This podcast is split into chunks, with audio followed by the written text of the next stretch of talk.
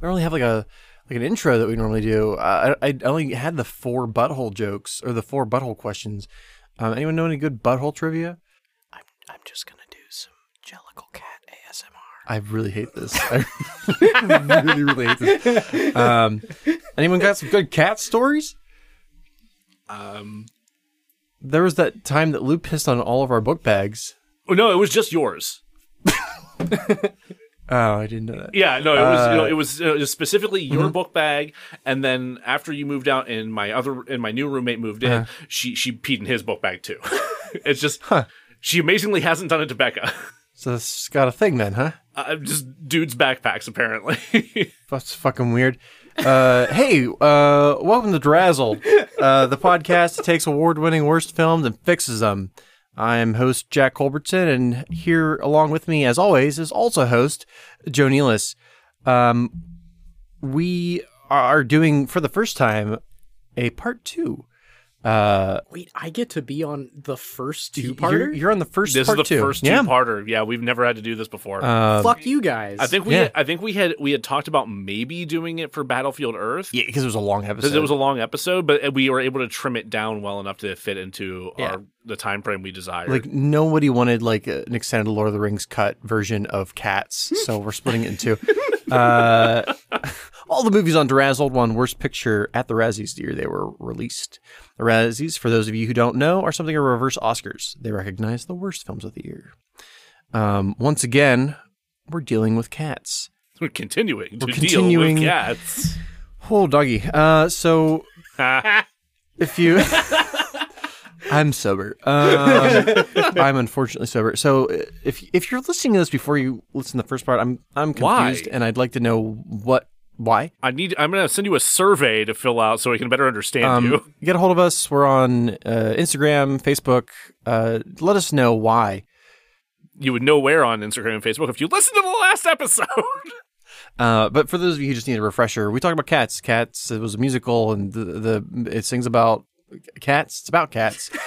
it's it's all cats. um their their the porn community had a response that was positive no, largely No. negative. Largely the, the negative. porn the porn no, largely negative. Uh, so I should say largely indifferent, Oh, there we go. except for Taylor Swift. oh uh, no, again, like the worst possible answer was celebrity fakes, and that's the only thing that got any traction. the, the fur community also had a response that Deeply was negative. Deeply, deeply negative. Yeah. um but the children of the McElroys deeply positive Don't put those things next to each other. you're you're right uh i'm the pervert here so we're now in what would normally be act 3 and we still are it's just going to be a real big one um and in in, in act 3 what we do is uh we talk about what worked for the film and what didn't work. Uh, the first thing we're going to do is talk about the cast. So, in the movie Cats, who works? Vince? I mean, Oh shit! I didn't introduce. Hey, this is Vince. He's he's our victim. yeah. Who who are the two people that are on this? Right? Yeah. It's we just have very we're very good at voice work. Joe and I. Um, we're doing multiple it's just voice. been Jack and I in a room the entire Um, yeah. time.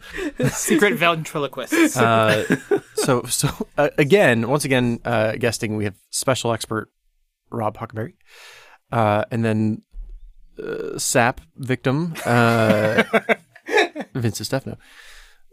I'm sorry, Vince. Vince, who worked for you?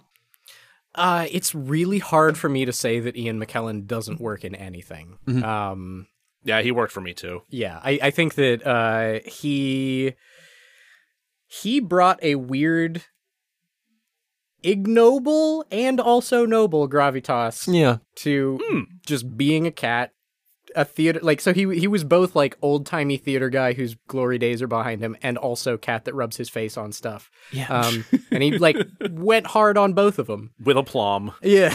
Um uh, it's yeah, it's hard for me to say no to him. I also weirdly, uh, what's narrator cat's name again? Rob Monkus Trap. Monkastrap.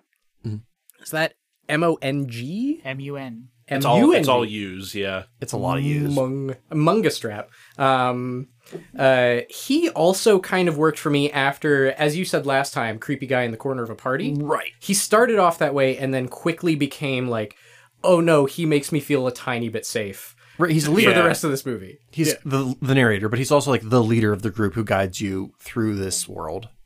The face of the Jellicle cats. Yeah. Uh, as Jellicle Catface, I think he did a really good job of uh, Sherpa-ing me through the shadow of the Valley of Death. Who who worked for you? It's it's hard to say. There there's obviously Ian McKellen does really nice with his part. Um, there are a lot of like what we would call the no names that I think do well with where they were told to take the character. Like I hate what they did with Horny Mistopheles. but I feel Yeah. like the actor really committed to it and did well with what he was told to do. I also have him. Da- Uh, Laurie Davison. yeah, like I, I thought, you know, I, Mungo Jerry and Rumple Teaser, same thing. I thought that Mm-hmm.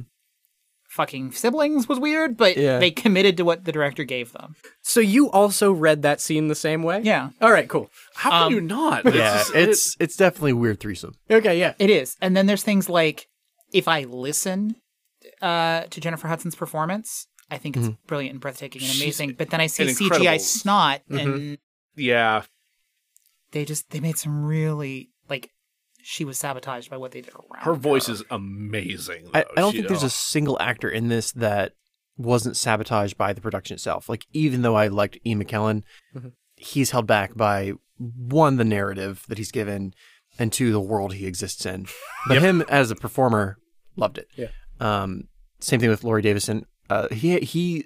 Uh, M- uh, Mistopheles specifically had something really hard, uncanny valley for me. Mm-hmm. Um, I don't know what it was about, like white fur on his like pale ass face. It was his hands. I figured his hands this were out. fucking last- weird too. Yeah. yeah, Mm-hmm. his hands were. So he's black and white cat, really hard colors on his face, pink fleshy human hands. Yes. Right. They didn't change it for some fucking reason. Doesn't he have like kind of pink fleshy lips too? I vaguely remember that. Yeah. Now I um, just want someone to go back in and like Photoshop in just like like hairy knuckles and like a, like a bunch of rings. but they're because he's a magic cat, they're trying to draw attention. Oh, that's it. Uh, Well, they did. I get it, but it also now looks like a cat with human Yes. hands. Yeah, it doesn't work. um, Uh, hard agree on Jennifer Hudson, by the way. Um, She actually, both times I've watched it, um, not the first two, but the third time she sings it, I feel something Yeah. Mm-hmm. other than r- horror, which is amazing. Yes. and like I, I don't mind Francesca whatever who's playing Victoria the White Cat. She's doing a very good impersonation of Emmy Rossum in Phantom of the Opera with just gay's face. She- but it's all, it's all Gay's face. It's all but that's also like The character. yeah, Yeah. cuz they created something that wasn't really there. Yeah. Yeah. And like, I love Cassandra in the stage show. She's the um Siamese cat, the one that's off by herself with the slightly darker lines and all she is is a raging bitch in the movie and like is she the one that like walks up to people and hisses and that's Yes. all she does? Okay, much. Mm. I know who we're talking about. I just referred to her as like Diva Cat throughout the summary because I didn't know who that was. and I mean, I'm, I'm part Swifty, but we're not going to discuss that. You don't want to talk about Rule 34 for the rest of this episode, too? she's just she she's the only person I know as a performer who I'm like I really enjoy watching them in concert. There's energy, and it just has never translated to anything I've seen her in film with. Which is weird because like the movie almost stops when she appears. We get a music, a, t- a Taylor Swift music video. Yeah. Then it's done Yeah, and we it- continue with the movie. And it, Yeah. they totally it's annoying as fuck that they did this. They totally because they only had her for a week. Uh-huh. Yep. Virtually every move she does as bomb ballerina is from a Taylor Swift video. Like they recreated stuff Oh, okay. she already knew. Be- uh, she's an amazing dancer when she has time to learn it. She probably Sure. didn't, so they picked all of basically her That moves makes to sense. stick in there and cut two thirds of the character from the show. Wow. Like Bomb Ballerina is in the whole show. She has multiple stuff to do without. She's part of the, the trios earlier, like she and they Mm-hmm. she was in cut on it the down threesome there. as well. Yeah, and then all they did is made her. Force. Tom's like, be high Taylor, and of course Taylor's too sweet to ever have been high, so she doesn't know what it's like. So this high pseudo sex kitten that's a virgin Yeah. thing comes across. It, it was it was a lot of weird flavors. Um, Yeah, Rob, you're the only thing that gives any substance to this podcast. you're hired. I just shout prevert. Joe laughs at it. That's about it. I'm very Yeah. easily amused. I'm here for the boring parts of the conversation. Um, Joe, is there anybody that you felt? Um, I mean, we talked about in the first episode just like um how much we like weirdly enjoyed Growl Tiger for whatever reason. For his, like 30 seconds on screen, yeah. Um, a quick pansrum. And quick Carl Panzrum. Uh, good lord. Uh, honestly, I think that might might wrap it up for everyone that kind of works. I'm gonna say Dame Judy Dench had some moments that felt really awkward. That like when she like Yeah. she's sitting on the couch and she lifts her leg. Yeah, That clanged for spread me eagle. super we'll get hard. it. We'll get to the it. calisthenics moment was just Yeah. awful. But then there are a bunch of moments where it's like I, you know, f- actually felt drawn to like this queenish character. Um, so like s- half a Dame Judy Dench. Yeah, there are aspects of her in that role that do work, and I think that is largely the gravitas around her. Sure. like if I didn't know her from other films, I would not have enjoyed her performance. Yeah, Um, and I and I really didn't like I because I have seen her in other stuff. I'm like, you can do way better. yeah. Um, I mean, she was given turds to work with, so I mean, that, was, that might be an insult to turds. sorry, turds. but also Um, like they there's an inconsistency to her deuteronomy because they added layers to the character that aren't there in the stage show like he's just this nice benevolent uber cat in Yeah. the movie uh i mean the stage show and in the movie there are times when she's like a female dog like she gets snippy and really catty at different points that don't really fit who the character is for the rest of the movie Cat Yahweh. The the vibe I got from the show from Yeah. Deuteronomy was very uh was kind of like Father Christmassy. Yes. Kind of. Um, that's exactly father christmas I is getting ready to that. style, star in where the wild things are the musical yeah. And, like everyone loves him. He's big and jolly. Like And sometimes he shoots a cat into space. Mm-hmm. and sometimes he yeets a cat into space. He Do I get- offers I a feel like- hand to gently put her on a used tire. Um, did you guys not uh, care for Rum Tum Tugger? Because I, I didn't mind him. I actually, you know, I will say Jason Derulo, uh, uh, he he he didn't clang for me. Mm-hmm. I'll say that much. Except, what about milk? Well, that I mean, Well, yeah. I mean, dude really like milk.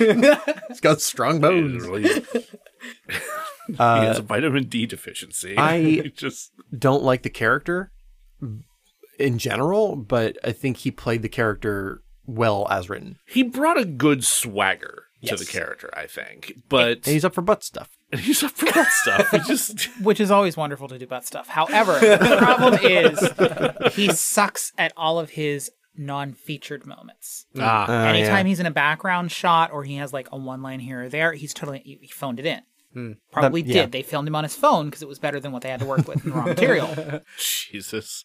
There was the scene where the the awful scene where Bustafer Jones is getting CGI champagne from Tugger. Oh yeah, and that like this feels weird in that every hurt possible me. way. Yeah. Every time, like both times I watched it, I had to recoil at the so glug glug sing glug glug Oh, sing. I forgot about that. Uh-huh. remember I, when I I, think I, said repressed that. And he mentioned it earlier, so that- in the in the first part, I mentioned that the soundtrack cuts out ninety nine percent of the shit. Yeah. they kept the glug glug. No, that's the one percent. That's the one percent. Yeah, Fuck.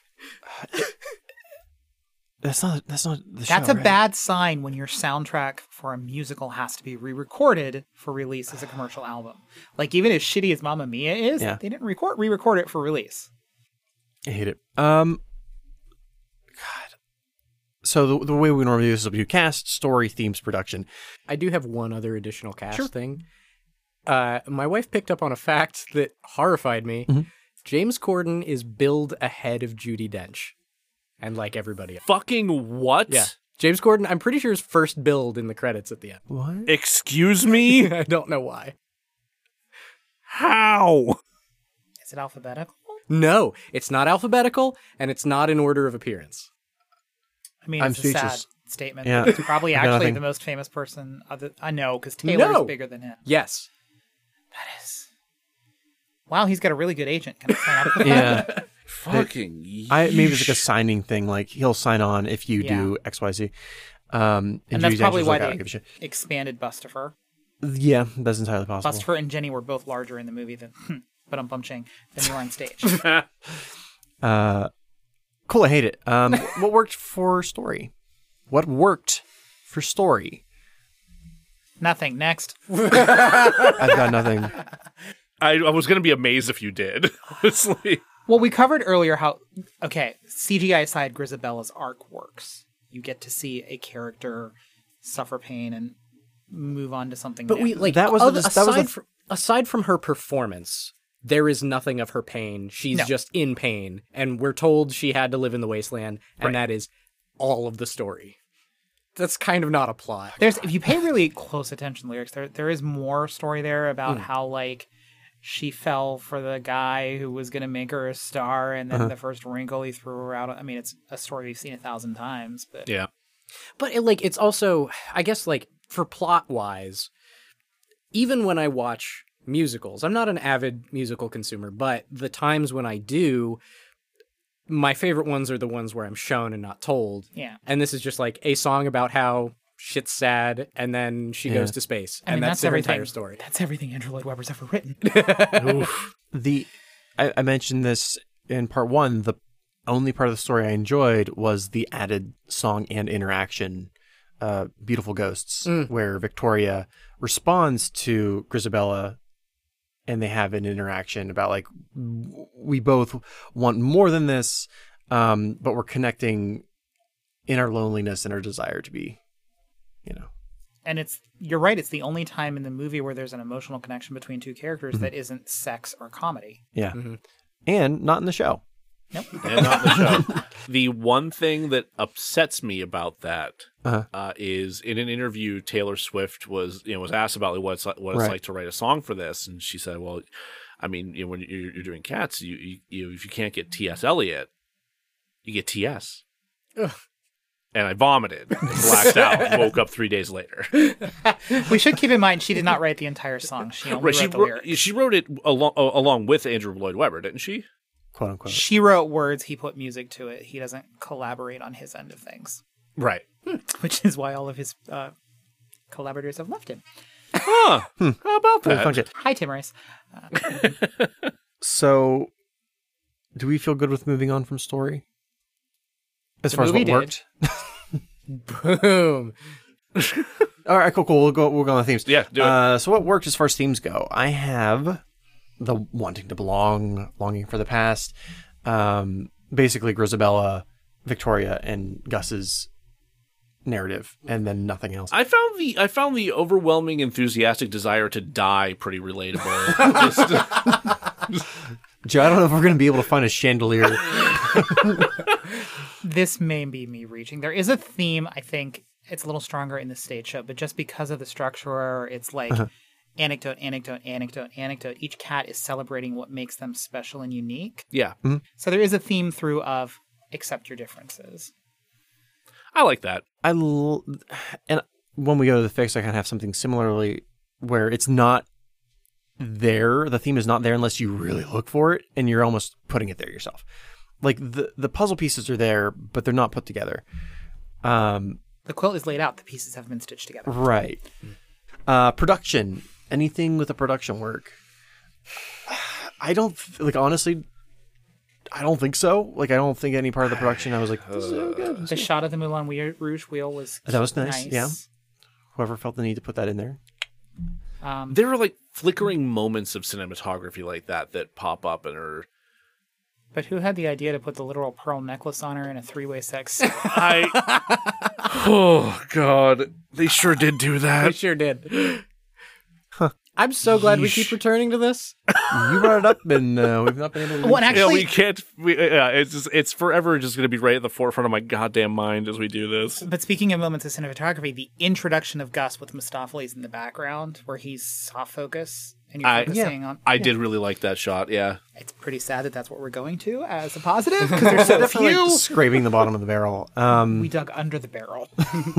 we're halfway to sing. That's kind of what you have to do though with this. It's just so much like, so much of it is just so I- it it it it, I, it oscillates from overwhelming and like washed out to just straight up boring and yeah, It's both at the same time all the time. yeah I actually, I'm kind of curious. You had mentioned earlier that like a lot of the uh, VFX um, was a a labor hellscape and b like people like chucked all of the problems on the uncanny valley that ended up coming out of it, Right. which was a major fucking component. But yeah um, w- would as a person actually ha- have, have you uh, Rob? Do you do any movie stuff or just purely theater? Ninety-nine percent theater. Okay. Uh, so for people who have done any film production stuff, um, does most of that lay on like director, producer, editor? Where does like the the the fact that outside of the uncanny valley of the CG, Mhm. the like the fact that everything else is a production nightmare, where does the rest of that usually fall? Are you, uh, what specific element are you referring to? I guess fucking all of it. So We, Like, we who actually had a picked very those similar hideous conversation Yeah. with with Mike in our guilty pleasure. It's episode. like art, art direction, um, s- uh, shot choice, like fucking all of it feels bad. yeah gotcha. It- Um, oh we had god a, what, Yeah, what we- film yeah, were we we had- talking about? spe- Oh, we were talking about Daredevil. We were talking about Daredevil, yeah. How because the uh, the the director was also the writer Mark- and Mark Steven Jacobson, Mark Zuckerberg? Mark, Zuckerberg, Ah, Jacobs, Seaver- Seaver- Jingleheimer. G- g- give him a Schmidt. quick quick look. Um, so basically, what we we discussed who is to blame for Daredevil, uh, and the I think the the desired answer is a single person. Mm-hmm. Um, it's more satisfying to say like "fuck you," director or Good ol' producer. Or, hoops. yeah, um, Good old, good In old like- Tommy Hoops. the you There's never just one. There's person, never just though. one It- it person. ca- it- it- when you're doing something is of this scale with this with so many people involved and so much money wrapped up in it, there's never just one person. there's So- like a sore thumb that sticks out, oh yeah, but even if you you can't blame it all on Tom Hooper because I mean, he- I mean, he's. I mean, to be fair, he is a thumb who has been whacked with a hammer quite a few times in the, Yes. Mm-hmm. the course of this. Like he stands out quite a bit. But no, but I think I think whenever it comes to those decisions and revolving around the visual effects, like I feel like his his uh his influence is has got to be minimal. Uh, he's, I imagine there's a lot of studio work there. There's a lot of product, a lot of producer influence there. if Um, kind of like what we did with Avatar, where it's like here are the big things that made this movie impossible to be good. Mhm. F- The the things that would fix this movie, um, time. Yeah, you gave the video effects people can do their job. You gave them four months. No, no, no, I'm not at I'm all. actually That's- like really impressed with what they did with four months. Yeah, like it's it, it- I mean, yeah, it's, it's it's just like with the last Airbender, how they had to pivot all that time into converting so much of it to 3D at the last minute. Yeah. But even like shot choice and art direction, like I feel like those things fall outside of like that time crunch, or do they not? No, You It- still need so like the people who decide decide the actual time allotted are the execs, right? Mm. Like the people at the top, and they very much wanted this to be a Christmas release. Yeah, they also decide that you know they'll talk to the director they'll talk to the director heads and say like how much time do you need for xyz they'll negotiate that um, david fincher on alien 3 was like i need x y and z and they're like you get a b c which is much less in each of these areas and then it went uh, the, according to the executives it went over on all those things to the exact number that david fincher said he needed um, and he's like uh, I don't know what to tell you, yeah except that I Uh, told you. so I don't. Th- there actually wasn't a whole whole lot of information as far as like the production for Cats, um, outside of like the VA the video effects people getting screwed Yeah. real bad. So I don't know. I don't even know what studio did this. Do you know? Universal. Universal? Producing. But here's the thing: the actual producing studio is the really useful group, which is Lloyd Webber's, and that's where your biggest problem is. Is that you? This is a movie that has a- FX in literally almost every shot of the entire movie. Yeah. Because like even that that bedroom romper scene, they only built three quarters of the set, so the background of every shot and that had to be filled in. The movie needed to be treated by people who know how to do like a superhero movie, something, and you had people like the worst parts of Les Mis are swooping s- FX shots. Uh, Tom Hooper also directed. Les Mis Sure for did. those. And that's the thing. He has no experience in any aspect of how that works. He doesn't know how to integrate his camera shot into what CGI is going to be. You have Andrew Lloyd Webber, who in his brain, because he's the egoist, thinks that, oh, well, every movie I do is going to be the same. Because in his mind, the direct to video tapings of Joseph and Superstar and Cats were real movies. He calls them real movies. which is weird. They are But they're not. better shot stage films, but they're not. They're not movies. But there, yeah, but that's the thing is that that's still building off the stagecraft of what he had built for Broadway. Like, and even his movie movies, with the exception of Evita, where he had Alan Parker at the helm to be like, no, Andrew. Um, I should bring him up later. So get that Oh, Uh, one. okay. Um, they superstar was like, let's just get a bunch of hippies drunk in the stu- in the Mm-hmm. in this desert and film a movie. Like that's what his, his film versions have been. So he has no clue what amount of work, and he's the one like Universal distributed it really useful, paid for everything. Okay, that makes sense. So that doesn't really answer your question. No, but it does But- in that like there's no single person to blame. Pretty much everybody at the Who's head to of blame? anything fucked up. I mean, some more than others. I, I don't know how an art director came into this and had it. Like, what do you even do? like, um, I'm assuming it did have an art director, but like everything was CG. So, Well, but the art director would have been like all of the furniture pieces in the bedroom, all of the kitchen tables and such for Jenny Any Dots. Like it's- Even it's really deciding weird. color palette for Yeah. this shit, and the color palette was like tough. It was it was hard to be around It- pretty much all the time. and it, well, it, it didn't vary much. Yeah. Like, uh, the the set with Jenny Any Dots. Um, I actually kind of liked like that set. Uh, it was like a dirty sat, like a high saturation, but like a little dirty. Um, like it, it had a, I mean, as I describe it in the, the first part, kind of a Smashing Pumpkins vibe.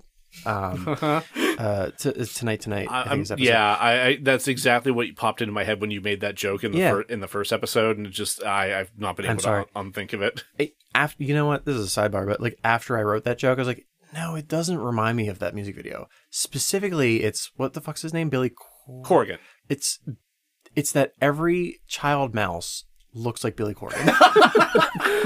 That- I kind of want to watch the movie a third time just to see what you saw. I was so uncomfortable, and I had to like dig deep into my psyche to be like, what is it about this that's bothering? so me? now I'm going to see clips of that and just immediately think in the back of my head, the world is a vampire.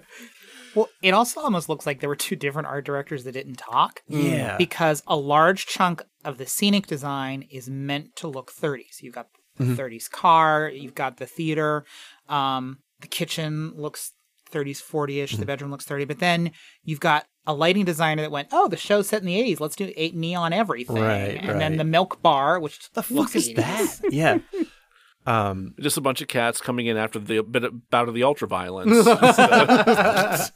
They're about to get lost in the Matrix. oh my god. Um, Drink I the think blue I think milk. t- time time and ego is as often is the biggest enemy to this production. Yarp. Um, fantastic. uh, man, I don't know what we're going to possibly talk about, but what didn't work? Uh, Let's just watch the movie. let's, let's no, tw- tw- twice was enough. Uh, cast. James Corden. James Corden and Rebel Wilson. yeah, just frankly, it like I so I feel bad because I feel like Rebel Wilson in particular is one of those actresses who gets like shit on by the like right wing chuds on the internet. Hmm. oh yeah, And I I don't know a lot of her stuff. So part of me wants to like her just so I disagree with those. Hmm. Right, fucking no, I- I people. feel that, yeah. But also she was fucking terrible in this. Because when I was talking to Belinda about it, I'm like, who the fuck is Rebel Wilson? I hated her. And she's like, why? Uh, I'm like, I watched the movie. And um, she gave me like some background on who Rebel Wilson is as a person. I'm like, that's that's fine and all. Like, I didn't really know her before this, but so I'm I'm living in a Rebel. I was living in a Rebel Wilson vacuum, and I loved it. Uh, and now I'm not. And what I experienced immediately stepping out of the vacuum was her and cats. So Yeah. yeah. politically, I, I have no It's connection to her. She just It's was a awful. really bad introduction to Rebel Yeah. Wilson. It's She's a younger Melissa McCarthy. They're both in that same exact lane. of That's that kind same of what Melinda said. exact. Yeah. yeah, it's not comic it's style. not a bad comparison, honestly. Uh, Especially considering the way that they that they both have been cast in comedies over the past decade or so. They do play similar roles. They fill they fill similar niches. Maybe I'm projecting onto Rebel Wilson, but she very much feels like a lazy actor. Like I think this performance in particular, uh, her, all of her improv, all of uh, and Mm. uh, it, it f- really does come across as lazy. It's- lazy I have a- and needy. I have a Yeah. feeling that it was um like for that one I had an impression that it was a directorial thing of like Okay. just do s- like this thing's happening say some one-liners do comedy I go. would not be. Yeah, and then like dance monkey. yeah like If at I that hadn't point seen her shtick at the Oscars, Mm. I'm like, oh, you. This is the same shtick as you had in the film. Yeah. Which I hated then, and I hate even more now. I hate. Yeah. Ugh.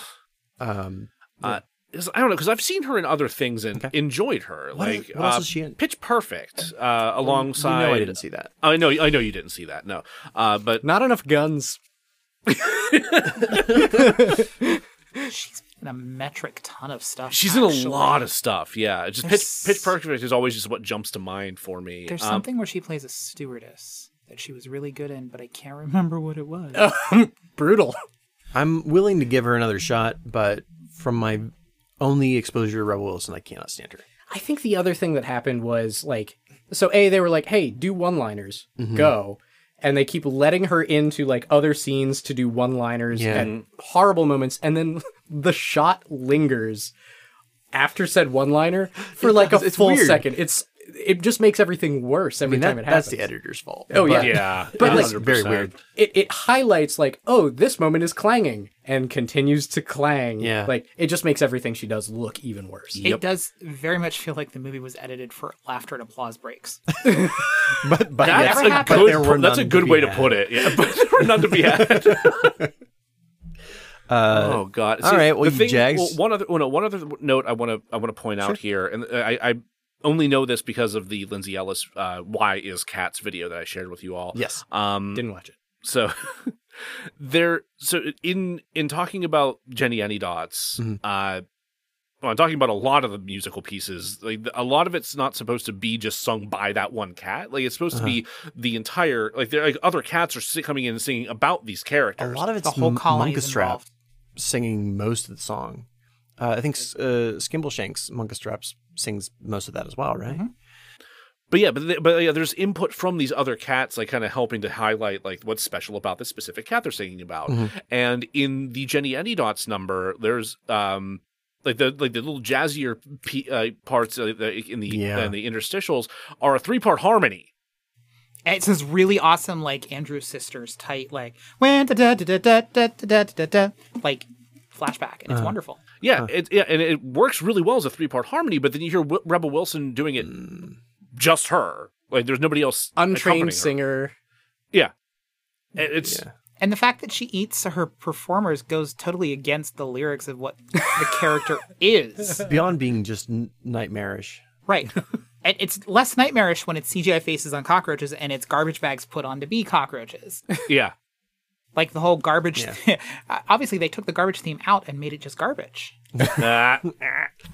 Um, all right, well, y'all wanted to stand up for Rebel Wilson. What do you got to say about James Corden? fuck him. Apparently, the guy's an asshole, and that's the only thing I ever know about him. Yeah, uh, well, from from what I've heard, like behind the scenes, he's a giant dick to his staff, to his crew, like just a woefully unpleasant person to be around and work for.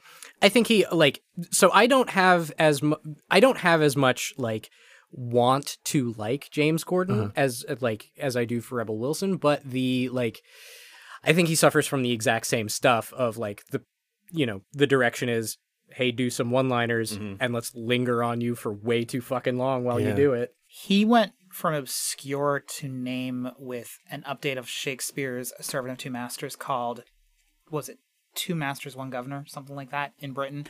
It was all the exact same s- shtick that he does in Cats. And I have seen him do other stuff where it's not relying on that exact same friggin' shtick every time. So again, they went, well, let's throw out Buster for Jones. It's really fun cat who's proper out the window so we can smack Jim Corns in the balls. they stick out the most as worse because they are not playing characters from the show. Yeah, they totally don't fit. No. Now, whether that's their fault or the director's fault or the producer's fault or the key grip's fault, who knows? Oh, you know those grips. Um, any other cast that we want to talk about as being? I mean, we talked a little bit in the first part about um, Victoria and how expanding her part doesn't really work, but like I don't think that was the actor's fault. No. I feel like there's someone that sucked, but I just can't remember because my mind has blocked them out. How do we, how do we feel about Idris Elba's? I was just going to ask 'Cause, that like- same question. I think I'm I'm so told to like his performance that when he sucks, I'm like, hey, he was still good. That's the thing. It's like, I, yeah, 'cause I, I I'm like, love Idris Elba so much. Like everything I've ever seen him Yeah. in, I've really enjoyed him in, and it just eh, it's hard to watch. It's hard to watch this performance. I think there are a couple of moments, especially early on, when he's not being so goofy, but then they like goof him up. McCavity. Yeah, like the fuck was that? uh, so that like after after he goofs a couple of times, like I I cannot take him seriously anymore. I don't know if that's a casting problem because before those moments happen, Idris Alba as scary magic cat fucking works. Yeah. I don't think that's a casting issue. I think it's either performance or direction or both. Like yeah, I agree. I think it's very much the direction on him. Mm-hmm. I also get the feeling that he wasn't there for most. Like it feels very much like he was CGI'd into every scene except Okay. the final one, where he gets Hmm. inarguably the worst fuck over by the CGI ever. When he takes off the hat and the coat, Yeah. and it's, just, it's the worst nightmare. CGI in naked the whole Idris movie. Elba. Yes, naked that shiny. should be the thing of my dreams, and no, why why doesn't it work? Because I felt the same way. I'm like, why am I so disgusted by? proportions are off. The proportions, like Okay, as big as he is as a human male, they didn't apply those to him beginning the cat. So he's got he's got a funky ears that don't match what the rest of his body is, and it just he's like broad shoulders, itty bitty waist. well, it's that, but it's also like itty bitty ears. yeah. And they're His off ears to are one so side. tiny. Yeah, Okay, they don't work with what like he, he's just supposed to be a tabby cat, and I think the the the shininess of the fur also it doesn't Yeah. look like so like if it were like glistening s- skin that would be one thing uh-huh. It's and if like- it were matte fur that would be another. It's But like this, the midpoint between s- them. the satin fur just looks a little frightening in a bad way. and it Yeah. al- almost I almost wonder if their direction was we'll make him look pathetic so we feel bad for him in that moment. It didn't work. It Yeah. does yeah, make- it super didn't work. No. but it's oh, poor Idris. Okay, so we don't think it was his fault. I Just a- don't think it was Idris's fault, but it was. Oh God, choices were made. themes. I I have themes weren't bad. They just were execor- executed poorly and muddled. Yeah, that's fair. So you were saying this is a concept show, so it doesn't really have much plot. It's all theme. Um, But theme is cat. th- but the theme is cat. It's like that's just that's all where we're cats. at. And that literally, if cats had opened three years earlier or a decade later, it would be forgotten. It would have never been a hit or anything. It just hit at the right time when people did enough cocaine and the wealth was growing that it became. It wasn't about the show, it was about the power position of having seen the show. This was the first show where for years you see. couldn't get tickets. This was the very first mega musical. It was Hamilton. Yes. Didn't matter if the show was any good, it was the show to see. Mm-hmm. I see. You'll note things like normally Broadway shows, every poster has like this quote from the New York Times. This Mm-hmm. it was the fucking eyes. There were Hmm. no critic quotes on the poster for cats. I was going to ask you um, what the critical response was for Cats at the time of its the the stage show um, at the time. of It its was a release. very mixed reception. okay. N- there were very few people that outright loved it. Um, the choreography got a lot of praise. The score Mm-hmm. got a decent amount of praise. It won Tony's because well, what else were we gonna do? right, you have what you have. yeah and it, it wasn't like a sweep of the tonys or anything like that Hmm. and it's sort of one of those shows like bye bye birdie where at the time it was a huge hit it was a huge deal but now the theater community kind of looks back at it and going Hmm. were we really that proud of that Gotcha. What what are shows where it's a very loose framing des- device just to put a bunch of songs in? Contact, Fosse. Uh, What's the term for it? Those are usually reviews Okay. Mm. or jukebox musicals. Okay. Like Mamma Mia is Mhm, well, here's that's a the very one I weak was thinking story, of, but yeah. let's throw all the hits of ABBA in. Jersey Boys is at least a biography Mm-hmm. where we threw the songs in. Um, you would and not say that's- cats is a one of those. No, because it's not pre-existing. Well, it's not a mostly pre-existing score. Okay. Sir Andrew recycled a bit. But Gotcha. So like theme that didn't work is cats.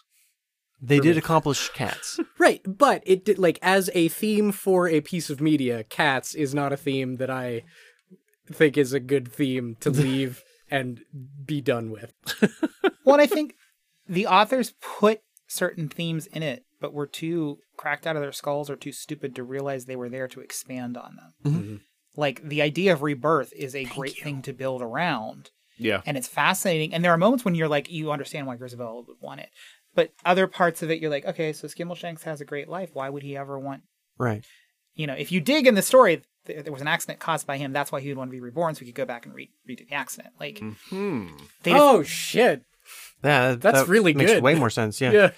but they're not you know same thing with jenny any Wait, dots is that like, in the lyrics or is that in the? it's in poem? the lyrics there's a little you gotta dig gotta dig a little deeper I hate it. Uh. and that's the thing the, the creators could have and come up with something so much more you know the sense of community addressing the fact that like every society the cats are little bitches to one person yeah.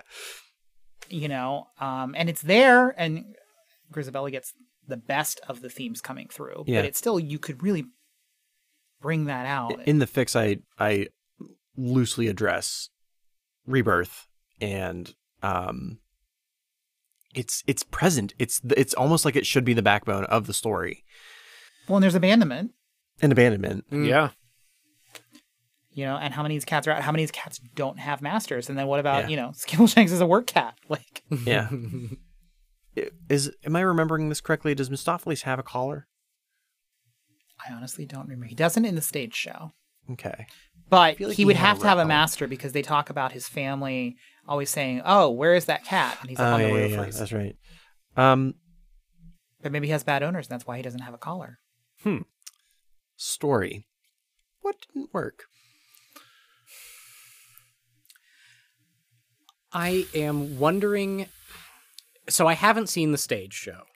Um, I feel like the it's not a review, but like this like song about cat, song about cat, like this one and done episodic thing for a movie. I think that didn't work because it didn't present a story Yeah. in the format of like sitting down and looking at your TV. I I have songs loosely attached to a weak frame. Just like, for example, books four through six in the Dune series should never ever be attempted to be filmed. there are because you to, to properly change something from one media to the other you have to make changes some of the very worst movies are word for word adaptations of a novel or a play um, whereas other times you know you make the changes going to the screen and they're amazing So one of the things that gave me a lot of trouble with fixing this is this story should not be a movie. Um, when you're coming up with a story, and we're all writers, you have to decide what is the best way to present this story. And Cats, as a stage show, is about as good as it's going to get with the story you have. As a film, it does not work at all. Like that story should not be filmed a- as a traditional narrative. Um, I think you would have needed a, a more concerted attempt to to mimic the st- maybe not mimic, but like build off of what's presented in the stagecraft of it and translate that into film. And that's a fucking feat. Like that's not Um, an easy transition to make, and it's like they it's like they, they tried to eschew it more than address it. I, well, I'm trying to remember the the Von Trier film with Nicole Kidman that takes place on a stage. Oh, Kill Bill. no dogville Dog thank you, thank you, Dogville. Yeah, yeah. Um, which like Fuck Von Trier. fuck Von Trier, I do like that film. Um, but it's it's minimalist stage, right? It's like all uh, s- um, strike tape. Am I thinking of the right thing? The whatever the tape that goes on the the theater floor. oh yeah uh Spike. Spike. yes, Spike thank you. tape. Oh, Spike okay. tape. I have okay. Yeah. I have heard of this. Yeah. Um, it's a rough watch, but I, I enjoyed it. Well, enjoy is not the right word, but like I You experienced it. yes, um, I think that there is a space for making a, a, a movie look more like shooting it more as a stage show, like having elements of the stage in a traditional film. I think to take what the stage show is and and shoot it more cinematically isn't gonna work. Mhm. Um, one, it's it's it's one location. Um, the and it's it's still a very wireframe with songs attached to it. Yeah. So like e- I I- I would like to bring on, bring elements of like costume and lighting and set to from the stage show to the film, but as far as the narrative goes, it's still thin. Oh, absolutely. I'm like this is one of those things where I don't know if you could like make a fuller plot without the whole thing falling apart anyway. We'll we'll get to that in a Alright. minute as far as like the fix goes, but w- what I have so far is not a fix. Um, in order to fix this, you would have to break all the parts apart and start from scratch. Um, make a completely different basically movie. make a completely different movie. uh, But the thing is, so Cats the Stage Show is um, you need like three good runs of cocaine because it's two hours and 35 minutes long. yeah, The taped movie that was released on PVS is only two hours. I think so. Yeah. And then this travesty is like 145. Mm-hmm. In shrinking it, they made the m- mistake of cutting all the what's referred as recitative in the opera world, but it's Okay. sung dialogue between the by cutting the recit, which is where all the different cats come in, as you had mentioned, like different people singing different songs. Uh-huh. There are at least transitions from number to number in the stage That would make show, way more sense. and the movie doesn't have any of them. Yeah. Well, m- m- like ninety percent Right. of mark. I think you had brought that up when we were doing the original watch too. Yeah, that there, there, there's that. oh, There are those, those bits of connective tissue there that are just completely lost in this version. Yeah, like how do we get from Jenny Anydots to Bust for Jones? Like Yeah, how do we it's get from A to B instead of jarring. going from A to Z with skipping everything? We're like Amazon.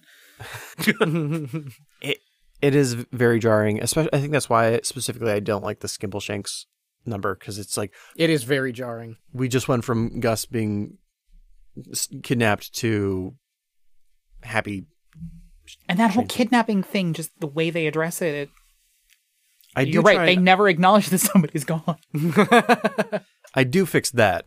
That's that was an easy fix. Um, Cut it completely. yep. Uh, there there is no McCavity. Um, um, all right. Last thing, and then we'll we'll go on a break. Uh, what didn't work as far as the production goes?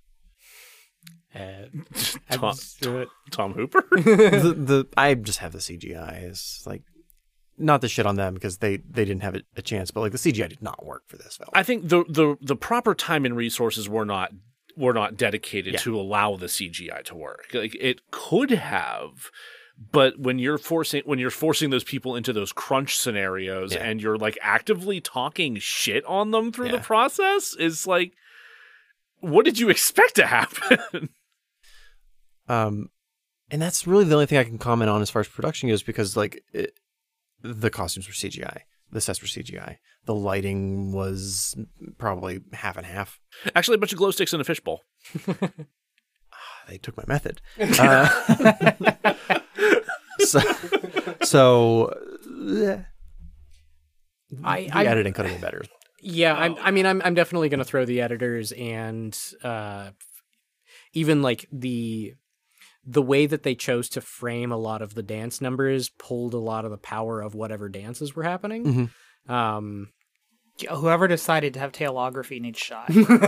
I get, as a cat owner, that cats communicate with their tails. Yeah. It's synchronized tail dancing when it is like it's the original Raimi Spider Man, there's no weight to it problem. Right? Yeah, yeah. It just, mm, tail, I mean, hairography is one thing, not tailography. It, it was No. a decision that was made, yes. um, well, oh, golly.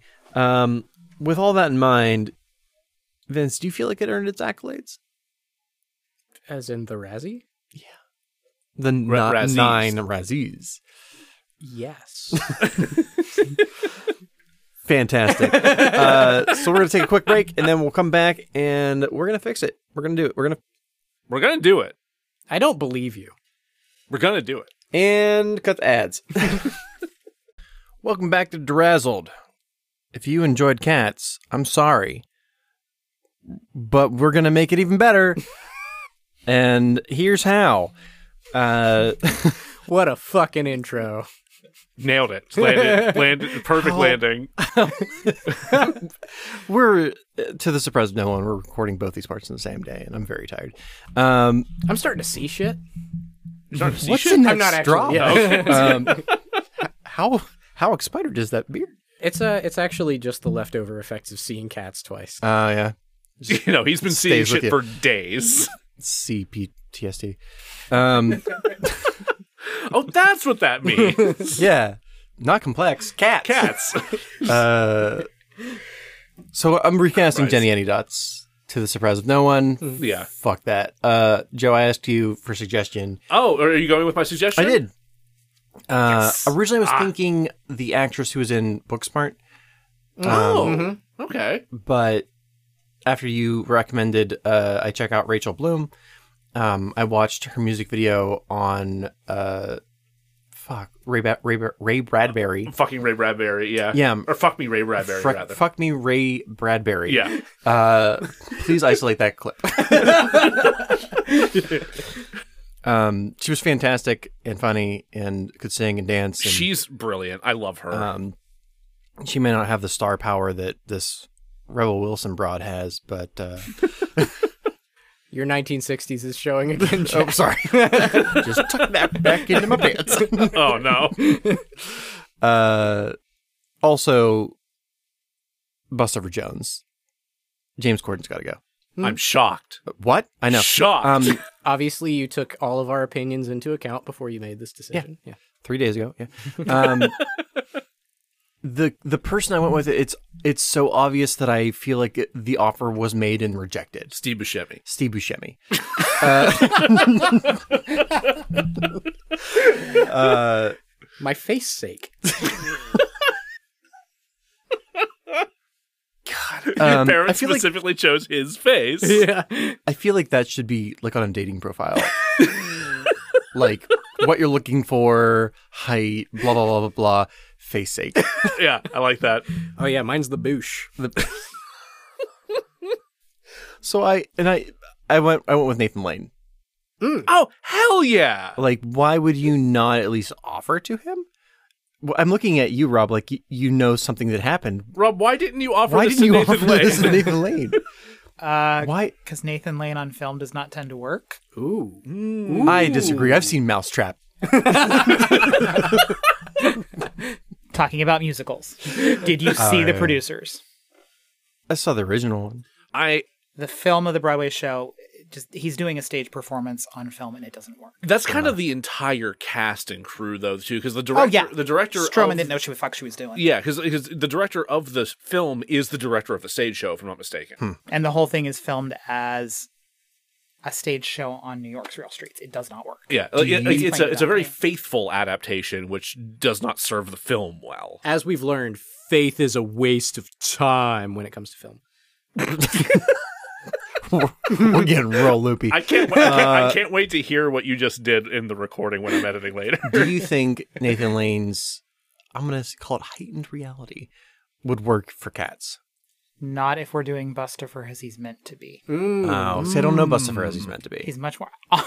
Honestly, fan casting, I would have thought Patrick Stewart. Really? Whoa! So this is a completely different Bustifer. Because Buster is very prim and proper, and like the Patrick Stewart you see in those commercials with Mark Hamill is Buster for Jones. Like it's much closer than what we got from Horton. So we're going to reu. I actually really like that because we are fucking reuniting Patrick Stewart and Ian McKellen. yeah that's what my that's what I was just thinking too Just as many projects with both of them. in I it thought you were as going to me. say making it a different character because his character right now is too close to Jenny Anydots, but no, you're right. Uh, I, I and I watched the stage show. It, it just uh, it didn't stick. Um, He's just very prim and proper, and he's like, "Oh, if I'm fat, so what? I always wash Yeah. my hands, and I use a napkin, and I polish the silver." And which I like that more because it, it varies from the previous shtick we just saw. So, Um, so his character in the stage show, the thing that makes him special is how posh he is. Yes. Okay. Yeah, that's not what I got No. at all. from No, this, yeah. considering like the the degree to which he is just rifling through the trash and jamming whatever he can find into his gob. and just- it, it- Okay. I- he's not that at all. Like he does the nibble with the pinky up kind of thing. The key is he's the St. James's Street cat. yeah, That's like saying he lives in Central Park West.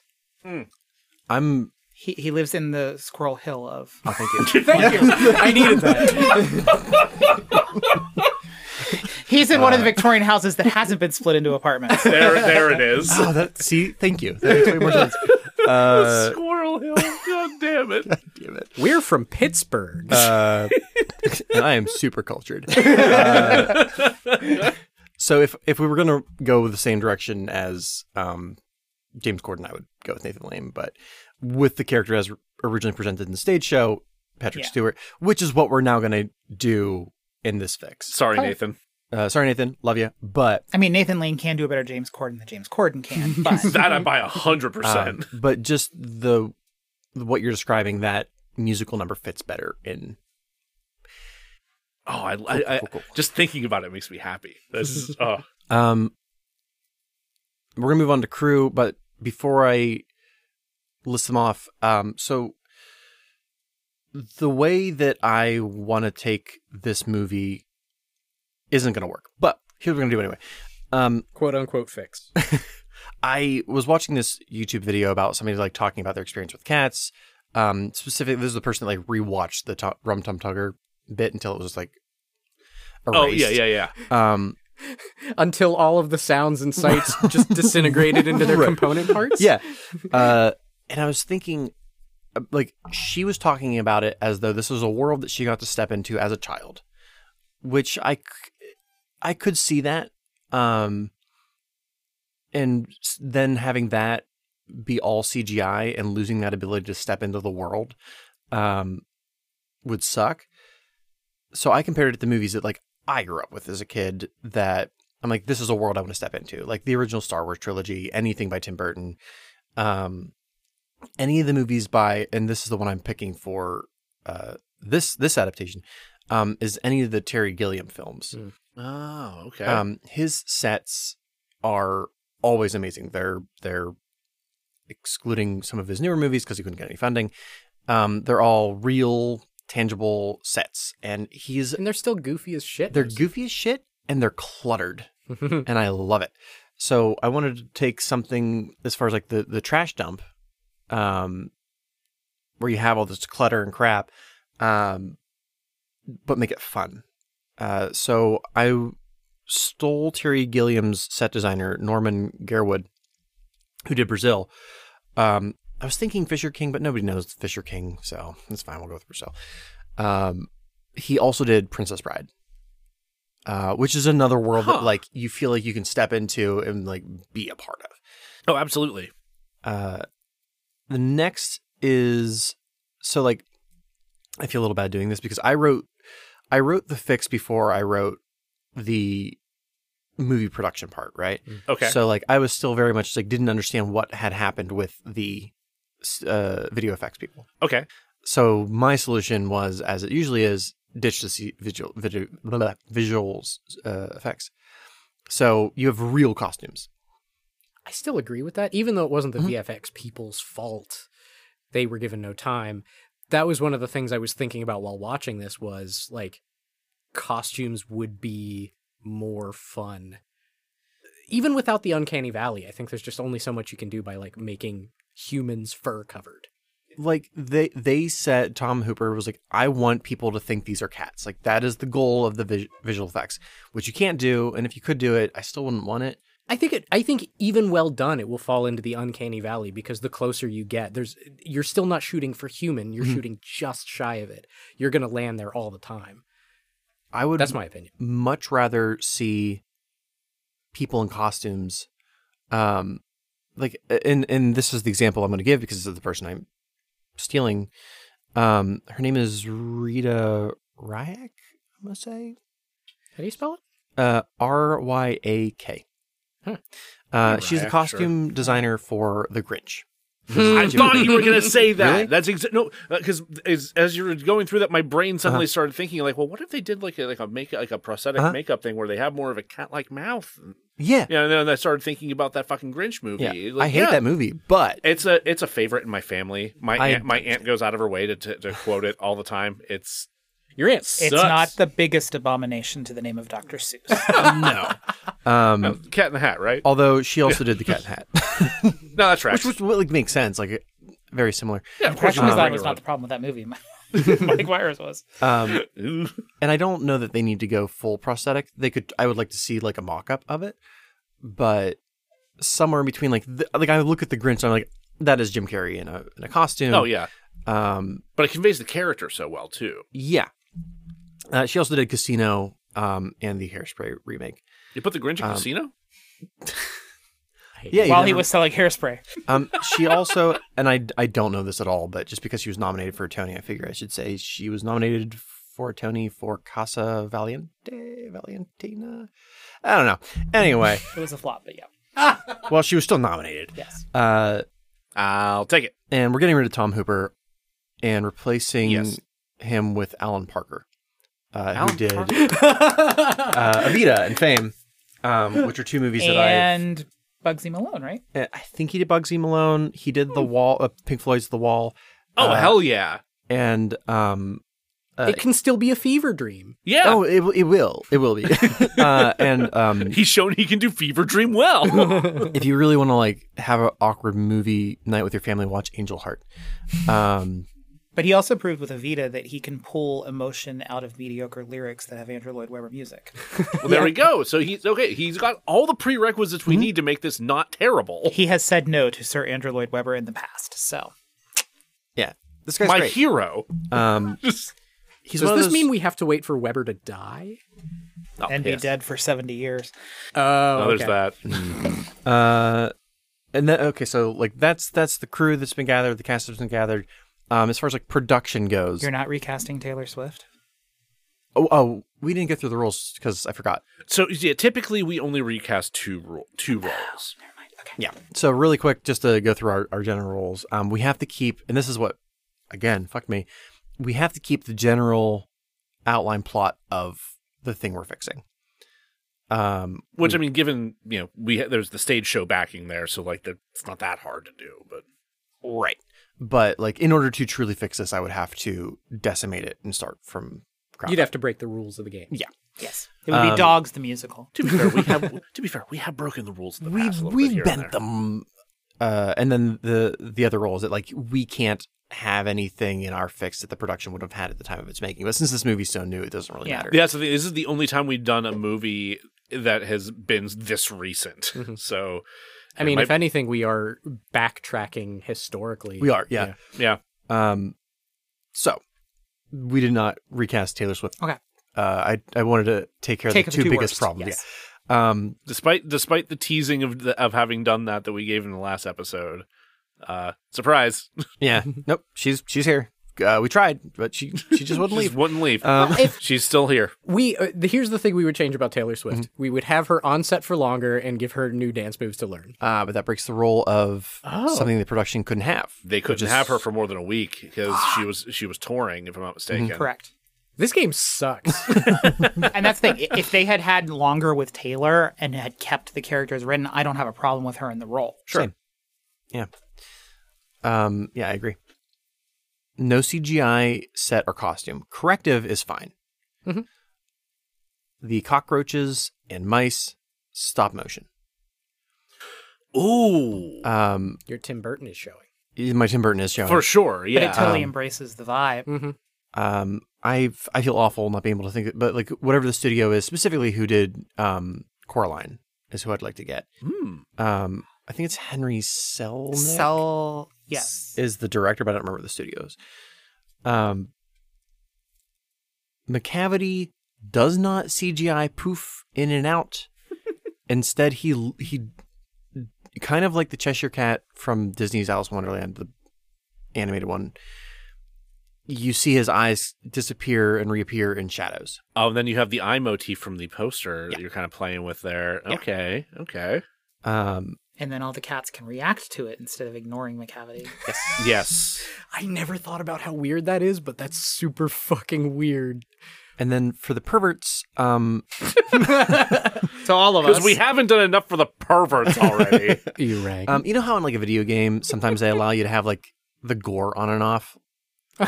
we have the butthole uh, toggle button. Oh, there's Choose a, your oh, special that features hole. on There's the a- DVD. right. Yeah. choose your Yeah. own butthole. Yeah, God damn it. So that's showing up in the description for this app, then, right? Oh god. Um, so any anything we want to add as far as like production, cast, anything like that, um, before we get into the story. Uh, Um, before well, before we tackle that, um, in terms of Coraline, were you talking about um, is it focus features Leica Entertainment or Pandemonium? Leica. Leica, Leica, Leica, yeah. Okay, that yeah, that's the company that you're referring to. Then Yes, th- them. They wouldn't do it. Why with am I them. answering your question? Um, I I had originally thought production wise, um, after we watched it, based on the Amblin stuff, I had originally thought that like maybe like really high quality animation would have been neat, but I I think in like keeping the as much of the spirit of the stage show as you can, like grand costumes is like absolutely the way to go. And it's super weird that they did basically nothing with it in this production. yeah, There's always been this talk of cats as an animated feature, and honestly, I think it would be worse than what we got. really, because it is a story told through dance. Mm-hmm. Mm. The dance is the only thing that has consistently made it stick I out. talked about rotoscope at the time, but even then, I think it would like take away so much. yeah, you would lose Huh. the. You could have some really cool animated dance, but it wouldn't be the same. uh, now I'm a little bit stuck on the idea of Cats meets a Scanner Darkly. Mm. Speaking of fever dream, Speaking of fever, dream, Oh my god. what's uh, Robert Downey Jr. doing right now? fever dream. being rich. oh, Um, well, right, right. Um, the one of the thing, things I have to frequently do for this show is separate what I would like to do versus like what would fix it. So like what I would do is I would do the animation as well. Uh, but I, I, I still think I- like I to your agree point, with you, costumes Rob. and real dances. I think that is a right. fair point. Yeah. Yeah. As much as I would really like to see an animated version of this, it's a valid point. I would ignore that, agree with it, and then ignore it, um, and get uh, probably probably an animated an anime studio to work on it. Um, Trigger. I'm not. I don't know, know my anime studios well enough, but uh, I just, something. think, I just think it'd be really funny for the people who did Fooly Cooley to do this. oh, those, those people. Oh my god. Um, something that like shows the exa- ex- exaggerated movements of the human body. Um, I just watched this one called Megalobox, where it's like about it's about boxing, which like I couldn't give a fuck about normally, but like the way that they animate the human body and um, the movement is fantastic. Hmm. Um, so like, But it's not for dancers. what? Dancers can watch it if they want. uh, I'd like to apologize to all the dancers out there. Uh, yeah, yeah, yeah. I'm yeah. deeply sorry for the things that I've said. Um, let's do the story. All right, here we go. We fade in on Soho. Trash piles up on the street corners, sewage stagnates in alleyways. In the distance, we hear a fight that ends poorly. We crane down to a side street, the sounds of a desperate city interrupted by the purr of a 1974 Panther DeVille saloon.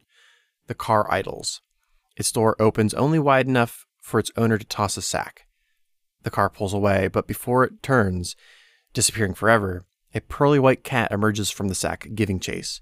She calls after the car, Mama, Mama, wait! The only response is the cough of exhaust as the car skids away. The cat holds tightly to its ruby red collar for comfort. Stitched along the band is the name Victoria. The sounds that first lured us here amplify.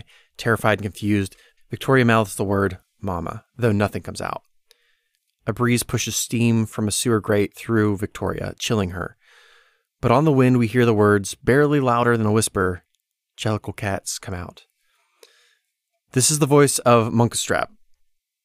Startled by the sound, Victoria spins to see. There it is again, this time spoken by Mr. Mistopheles.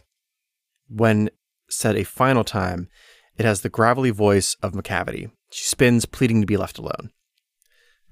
So that's our opening. uh, That is way more gut wrenching and really really helps emphasize like the trauma that this Yeah. cat's coming into this setting in. Way darker than original cats for sure. Um, well, that that was something that I thought was missing from the musical is the stakes. Like, there's no, s- I'm not worried about any of these characters. Like, yes, McCavity is scary, but like, oh, he's gonna take you and put you on a boat with carpans. Well, that would be scary. Being on a boat with Carl Panzram would be horrifying, Um, yes. okay, so this like running gag that four of us understand. Um, Carl Panzram was a, I guess, Yeah, a serial killer. Again, yeah, that's fair to say. Again, if you didn't listen to episode one for some reason, not that we explain it there either. Uh, but Carl, That's fair. Carl Panzram was a sometimes dock worker, sometimes boat dude. Um, very gruff, uh, a violent person, violent let's say. human being. I d- he is technically a serial killer in that he killed more than three people, but he didn't. It was more like he killed because of the life he was living, rather than searching for people to kill. Yeah, Um, listen to the last podcast on the left series about him. it's fascinating. Um, and for whatever reason, I think it's hilarious to think of him as a cat on a barge. It's deeply hilarious to think of him, think of him as a cat on a barge. Carl Panzram the barge cat. I want to watch that. Um, Oh, weird. That's actually T.S. Eliot wrote that. Hold on, wait. uh, fa- I shall continue. Um, we pull back, watching the cat as though stalking her from the rooftops. She is alone in the dark. Then, as the overture trickles in, a warm light illuminates the street. Cutting to Victoria's eyes, we see the reflection of the Jellicle moon, crescent shaped, reminiscent of the cat's logo. It takes her breath away. We cut just behind Victoria, rendered small below the massive yellow orange moon in the sky, centered above a ma- an equally massive junk heap, the reflection of the moon catching on bits of metal. With a mixture of desperation and hope, Victoria says that she should be able to see her mama from atop this, uh, the heap. Victoria is passed by other cats going in the same direction. The overture begins to swell as Victoria makes her way up the side of the garbage mound. Seeing an opening, she pokes her head through. The song gives way, beginning in earnest. The mound is shaped like an arena, empty at its center. Occupying the space is Monkstrap. As he sings, he is joined by the cats of London, each cat of importance getting a slice of screen time. Rumpelteazer and Mungo Jerry push past Mis- uh, Mistopheles, who stumbles, dropping his hat. When he crouches to retrieve it, he sees Victoria entering the heap below. In another clip, we see Grisabella making her way up to the highest peak of the mound where no one can see her. Her eyesight is poor. She feels around for a place to sit. Hmm. So, in the stage show, Grisabella looks rough. Yeah. Oh, absolutely. In the movie, meh, she looks fine. Just snotty. Just snotty. snotty. She's Snotty just- and sad. She needs Yeah. a tissue and some therapy. so much therapy. Uh, it, uh, this is completely unrelated and not a useful observation in Great. any way, shape, or form. But for some reason, the phrase "jellicle moon" evokes the idea of just like a fruit gummy of a moon hanging in the sky. But she's and delicious. It's yeah. I don't know. Is it Hmm. like a gusher? Mm. yeah? Actually, Yeah. yeah. I don't know why I'm like this. I think we're all a little hungry. for side reference, for the revival, most recent ones of Cats, Grisabella's actually wearing a bit of a corset under the ratty coat to hint at what her backstory is. okay. Uh, okay. So she, she was a sex worker and that didn't go well. Uh, she was Satine from Moulin Rouge. Well, that means nothing to me. She close to a sex worker. She she had a sugar daddy, was a performer on the stage, maybe took some extra gentleman collars. So you're telling me that my observation that Cats is part of the Moulin Rouge cinematic universe is not incorrect. God Not horribly off, no. damn it. Janet. Thank you. Um, but I wanted I wanted Grisabella to look like she was on her last leg. Literally. Literally, she has one leg. She's a this- one-legged cat. the saddest thing. At this point, my question is, um, Victoria, uh, she she hears Jellicle cats come out on the wind. I, has she? has she noticed them, or is that just sort of like a background thing? Um, or is she frightened of them? What is her reaction to this? Because it seems like she's way more concerned about the moon than she is like impending cats. I mean, so the, way moon's I a gusher, I'd be concerned too. Fuck off, Joe. the, way, the way I imagine it being framed, as far as it being shot, is you, you ever see the cover of like Castlevania 4 where it's like Simon Belmont real tiny at the bottom and then there's like the gate and then there's a mountain leading up to the castle? Yeah. Well, Victoria is the, the Simon. Oh, so they are they're not like nearby moving toward they're not like coming closer to her and she No, no, can't no. see them. She sees exactly where they are. Yeah. Okay. That, So, like- that makes so much more sense. Perfect. The the moon is almost calling to them to go to the arena underneath. Mm-hmm. And so she's like, "Oh, if I go up there with them, maybe Yeah. that'll give me Yeah, a better yeah. advantage." I'm genuinely impressed you worked a Castlevania reference into this. I'm so pleased with myself. I know you are. Um, but once once she gets there and she sees because she's she's not been exposed to other cats. Um, she's been a house cat since she was a kitten, so this is all new and exciting. She's scared, but she's also like, "What is this cool shit?" Andrew Um, Lloyd Webber Cat's Deep Lore. Right. uh, with key players assembled, we watched the song prologue, Jellicle Song for Jellicle Cats. It is presented as it is in the film. Victoria makes her way to the arena floor where the action plays out. She's looking for her mother, yes, but she's also dumbstruck by the spectacle. When she finally finds herself standing beside, uh, before Munkastrap, the song ends, the clouder of cats suddenly aware of the intruder's presence. They scatter, disappearing into the many pockets and tunnels of the trash heap. Victoria gives chase, saying she's just looking for someone. Victoria makes her, her way through to the other side of the heap, only to discover she's entered a graveyard. Dark and empty, Victoria calls out for the Jellicles. A pair of glowing yellow eyes answers. Though unseen, this is McCavity. He toys with her, saying she's not a Jellicle and therefore no one will notice if she goes missing. But he says she's lucky as tonight he's in a hurry to go to the ball. So instead of her life, he'll only take her tail. We get a partial glimpse of McCavity's face, his ear tattered, his face marred from fights barely won. He raises a clawed mitt, Victoria screams.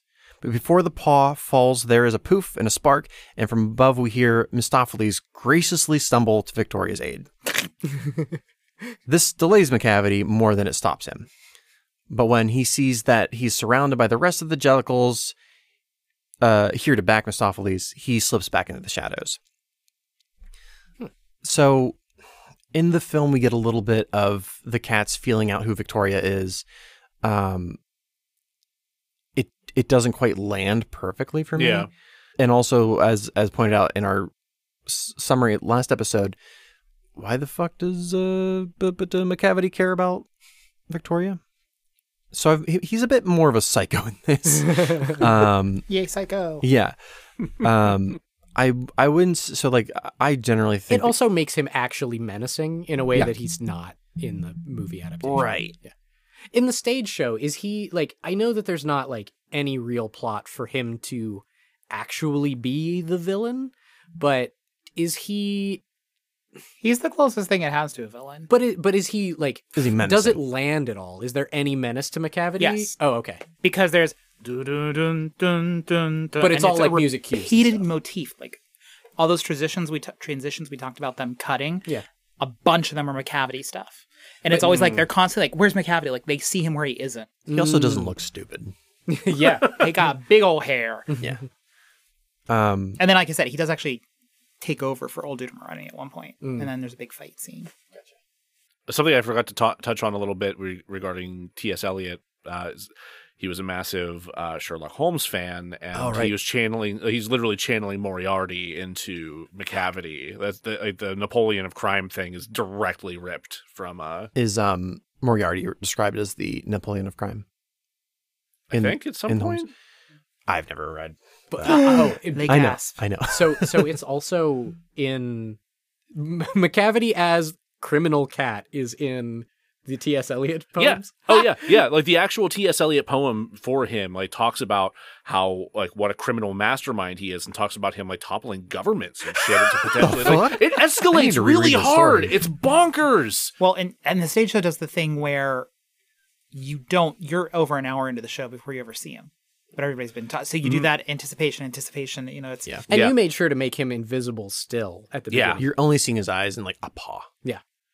Yeah, because that's a lot. Like the repeating, the repeating line throughout the the the original Mm-hmm. poem is, "But McCavity's not there." Yeah, that's way better.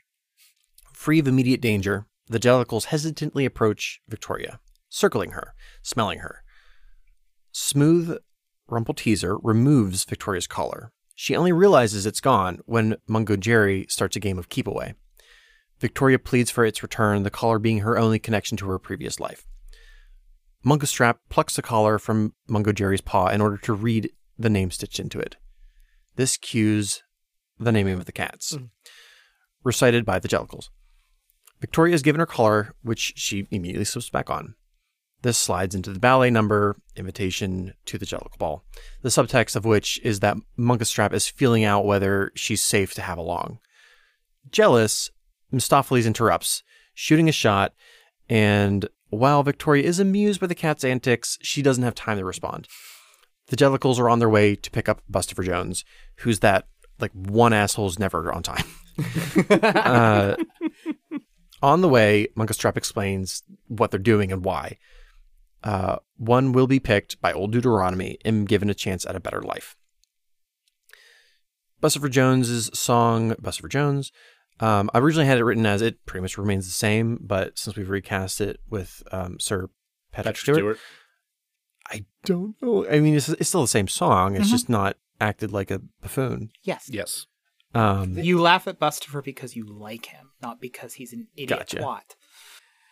The th- this actually gets to something that I've liked about the treatment so far, which is there is a why to the things Yeah. that are happening. Yes. um, including why we sing about the names, why we're explaining this shit to Victoria, who Yeah. nobody knows from Yeah. anything. So with Bustafer, my qu- my question is: speaking of the theme of rebirth, Mm. in Bustafer's song, do we know why Bustafer wants to be reborn? Because so far, it seems like his life's fucking awesome. I think it's Jenny Anydots who s- points out that he wants to be reborn specifically to become chunky again, right? Oh, oh, so it's I, I I can see it then not even necessarily as like getting fat again, Mm-hmm. so much as like I had one good run, let me go for two.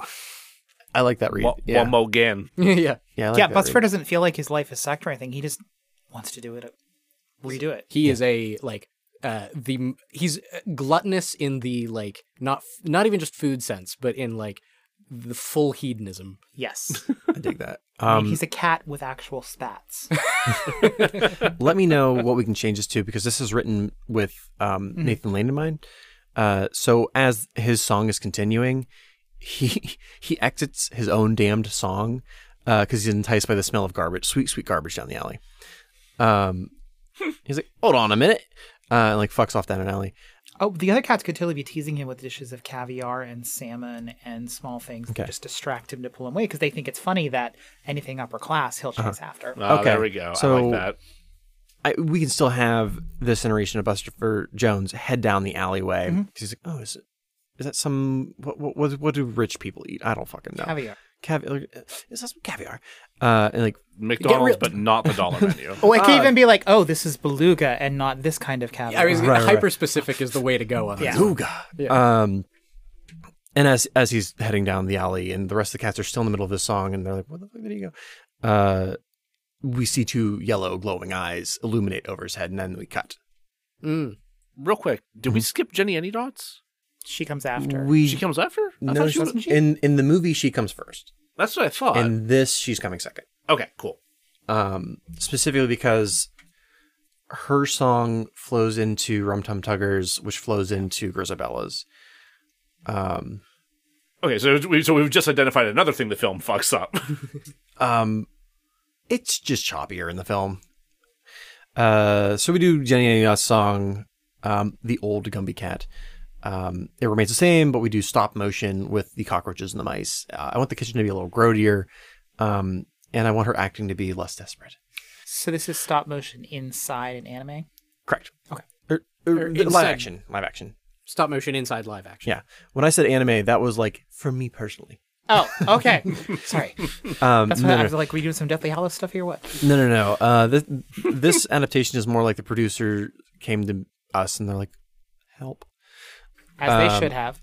rather than like what Jack was like. If I could do cats, I'd make it an anime. Okay, You know what this- Carol Channing. You know what this show is missing? A bunch of Gundams with Max.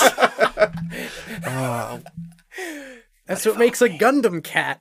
Oh God, no, no, no. God.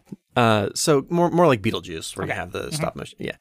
Um, so Rum Tum Tugger's scene um, also remains the same, but instead of him being startled off by Grisabella, um, like in the movie, it's weird. He he's doing his song and dance, and then he like jumps from the milk bar into the streets, sees her, and just fucks off. like there's no reason. Uh, This busted down old cat. right. Oh God. Uh, so he stops. He stops the song as he sneers. Uh, smells nearby. Um, like he's in the middle of doing his funk thing. Stops. He's like, I smell that fucking Grisabella. Goes over there, confronts her. She does she sing there in the movie? I can't remember. A little bit. She has like a little bit of a song. Um, but this is cut off when Bomballerina scratches her across the face. Um, Ooh. uh, seeing the mistreatment of Grisabella, Victoria decides to follow after her, Grisabella, as she flees from her attackers. attackers. Um, so, Buster Jones, Old Gumby Cat, Rum Tum Tugger, I want these to be like over the top as smarmy as they are in the show, um, because I want one, I want people to realize these are people that are basically auditioning, Hmm. but you don't you like them, but you don't want them to be chosen. Um, whereas the way they're currently presented in in the movie is it's a dance number.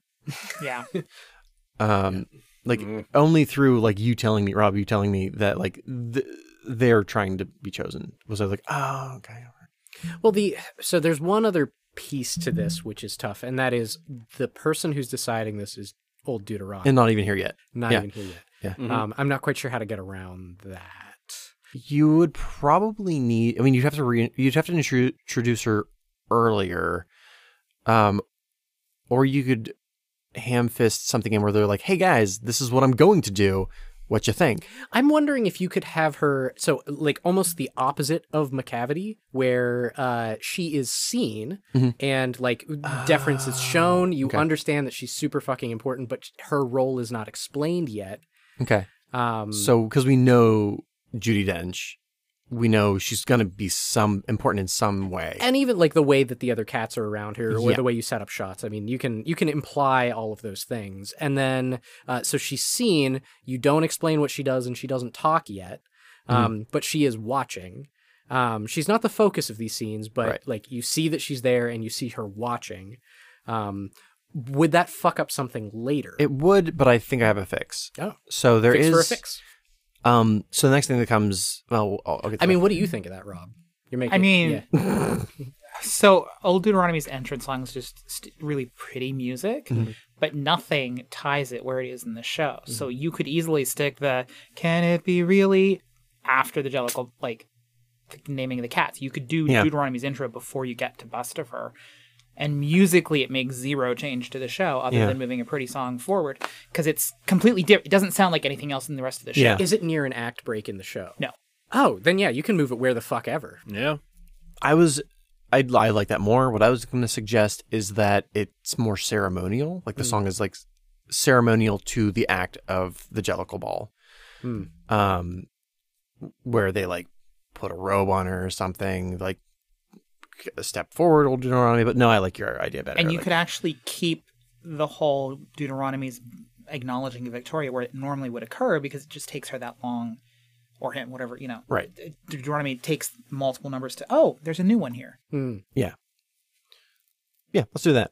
Um, it's it's now canon to the Durazzle cut. um, so Victoria's ran off, ran after Grisabella. Victoria, not knowing the streets, becomes lost. Sounds indicate that McCavity is nearby. We don't see his eyes. We just we hear his That motif. yeah, musical yeah, yeah, cue. yeah. Boom, boom, boom, boom, boom, boom. That one. Uh, she is saved, quote unquote, by Rumpelteazer and Mungo Jerry. She explains that she's lost and wants to go home. She describes her mama. The two say that they know exactly who that is. Hmm. They then proceed to break into a house of a wealthier family. They give Victoria a taste of what it's like to run with McCavity rather than be chased by him. Rumpelteazer and Mungo Jerry, uh, the, this or sorry, the song Mungo Jerry and Rumpelteazer plays out with the same amount of threesome energy. Um, Do- do we have to? yes, Ugh. they're they're I mean, villains. Oh, I know I'm. I know I've. I've no. been painted and painted myself as the the house pervert for today, Mm. but Someone had to. I like pff, threesome incest cat porn's just where I draw the line, you know.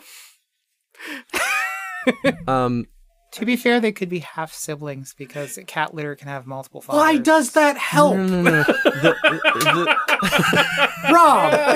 the- Rob? First of all, Cats on your viewing history. and how close you are to West Virginia. just lost that entire fan base.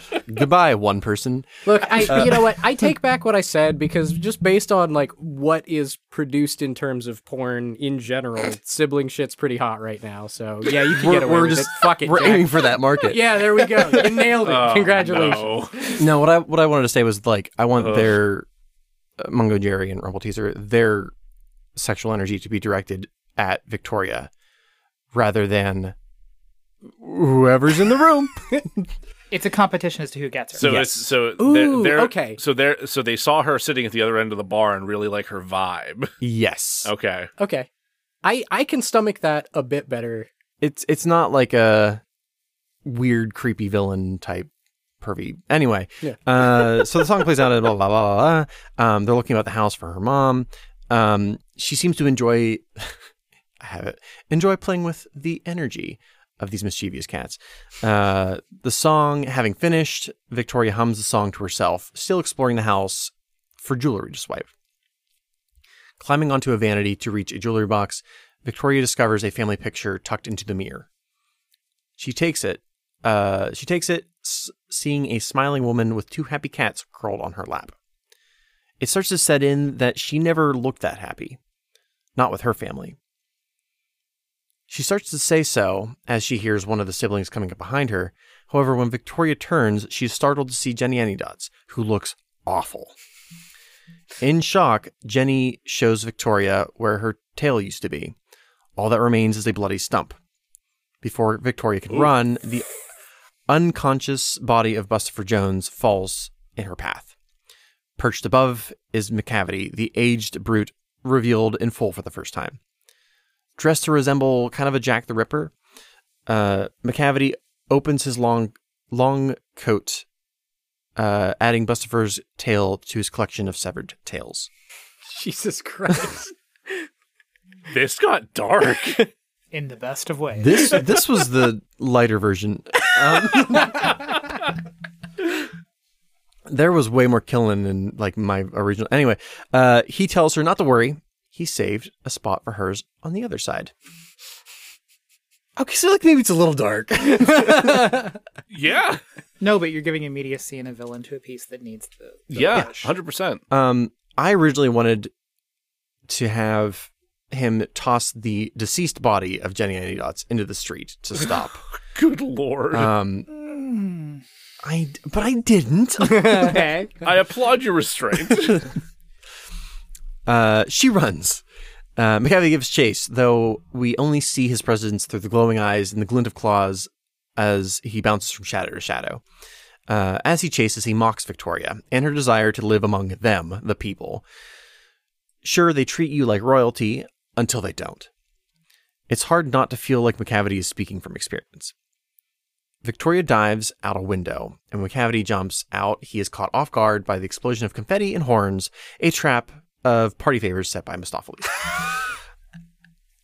uh, that's that's great. we cut to Mistopheles and Victoria running around a street corner, the sounds of a furious McCavity not far behind.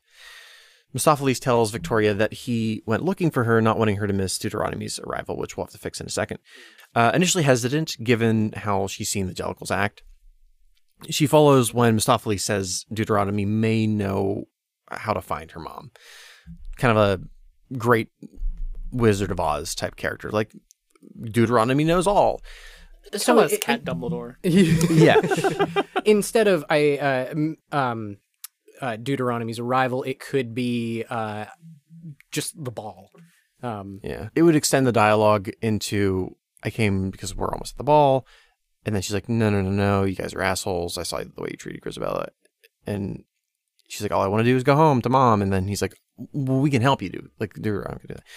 Um, uh, and mom is literally her mother cat. no, No, her mom owner. was Her owner. the owner that chucked the her out. of Cruella the developer car. threw her out of the car. Yeah. Gotcha.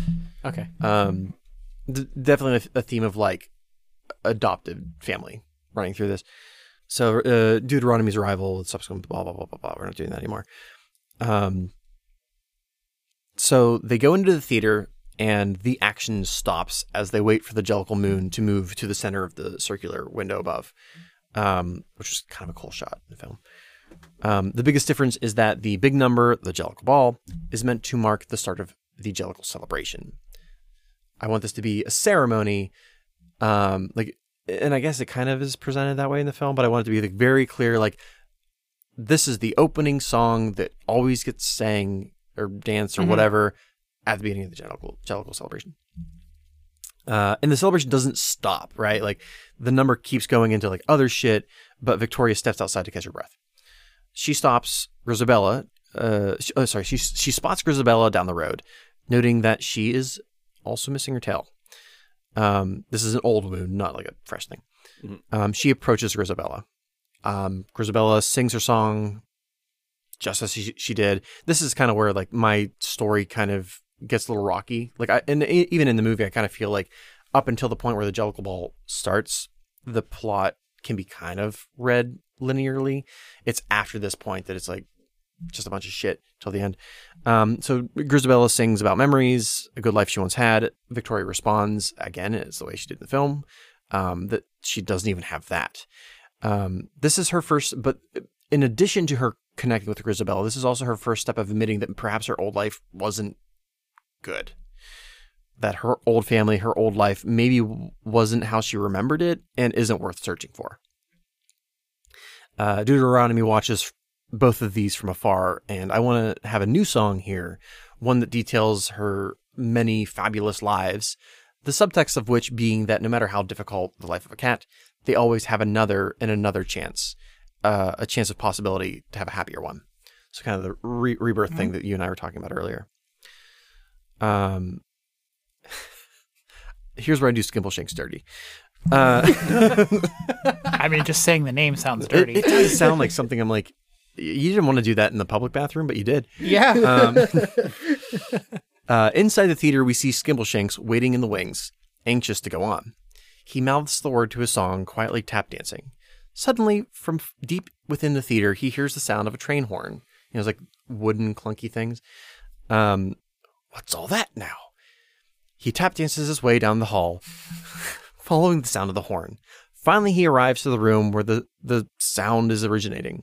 He throws the door open, only to see Rumpelteazer and Mungo Jerry tooting wooden horns. Behind him, we see McCavity, his eyes appearing in the dark. Fuck Oh you. no. you couldn't even give him like a little bit of his song. He did. He sang. He like mumbled it to himself. You Mm. fuck. We did a little warm up tap, Yeah. and then got and then it gets tail eviscerated. Rob, you you you can attest to this. The number of like musical theater people I know who will just like tap, just tap, just like Oh, they'll- yeah. they'll no, go it's into a tap. insane. It's ridiculous. It's a it's a disease. I'm like, you're just sta- like you're just standing there. We're waiting Yeah. for something, and you just start tapping. It, it's as rampant as Kardashian. It, Yeah, yeah. This is uh, S- Skimble shrinks. I know. I know. Shumbledinks. I know quite a, a mania tap Shrinkydinks. dancer who does exactly that. Yeah. I may or may not have done it in a couple of classes myself. Um, it's contagious. Uh, Mistopheles looks into Gus's room, letting him know that no one could find uh, Skimble Shakes. So he's up next. Uh, we get the Gus number as is. Um, and when Gus steps backstage because his, his number's over, we hear uh, McCavity mocking him using his asparagus name. Um, Gus is terrified. And as he s- tries to scream for help, it is drowned out by Bum Ballerina's song, which is started up. Ah. Um, outside, Deuteronomy extends a hand to the sulking Valor, uh, Victoria, asking if she'd like to see her pick the Jellicle choice. Excited to be noticed by Mother, I mean the leader cat, uh, Victoria happily follows. They enter a room full of properly fucked Jellicles. Um, 'cause we still we still get the like Taylor Swift like fucking the cats up song. Yeah. Um, it's not fixed. Like sh- she's an awkward uh, actor to have do that thing. Um, Again, time. Anyway, uh, gobsmacked, she scolds them, saying that it's time to, to make the Jellicle choice and demands that all contestants go to the stage. The only cat to appear is McCavity. He opens his coat, displaying the tails of all the contestants. He informs Deuteronomy that they won't be competing, uh, meaning he is the only choice. She refuses. Furious, McCavity says that no one will be chosen ever again. He lunges at Deuteronomy, the two disappearing into the shadows. That's closer to the original. Yeah. It this sticks pretty close to the movie, not because I want to, but because I couldn't think of anything better. But we'll keep going. Um, if you do have something better, let me know. Panicked, Victoria runs to Mistopheles, shaking him from his nip-induced daze. He tell she tells him to magic Deuteronomy back. He tells her that like what he does is all sleight of hand, like none of it's real. Um, however, with some coaxing, he tries anyhow.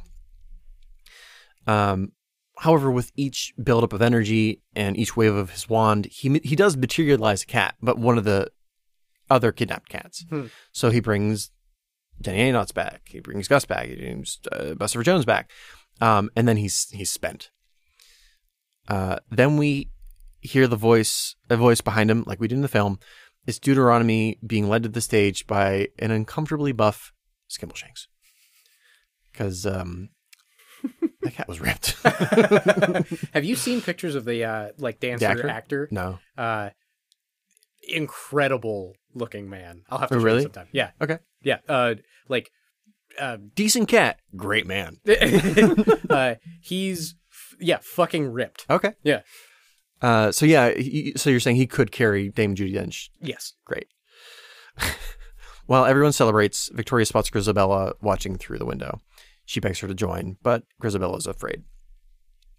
However, when Victoria takes Grisabella's hand and puts it to her face, Grisabella melts, now having the confidence to go in with another person. Um, she does.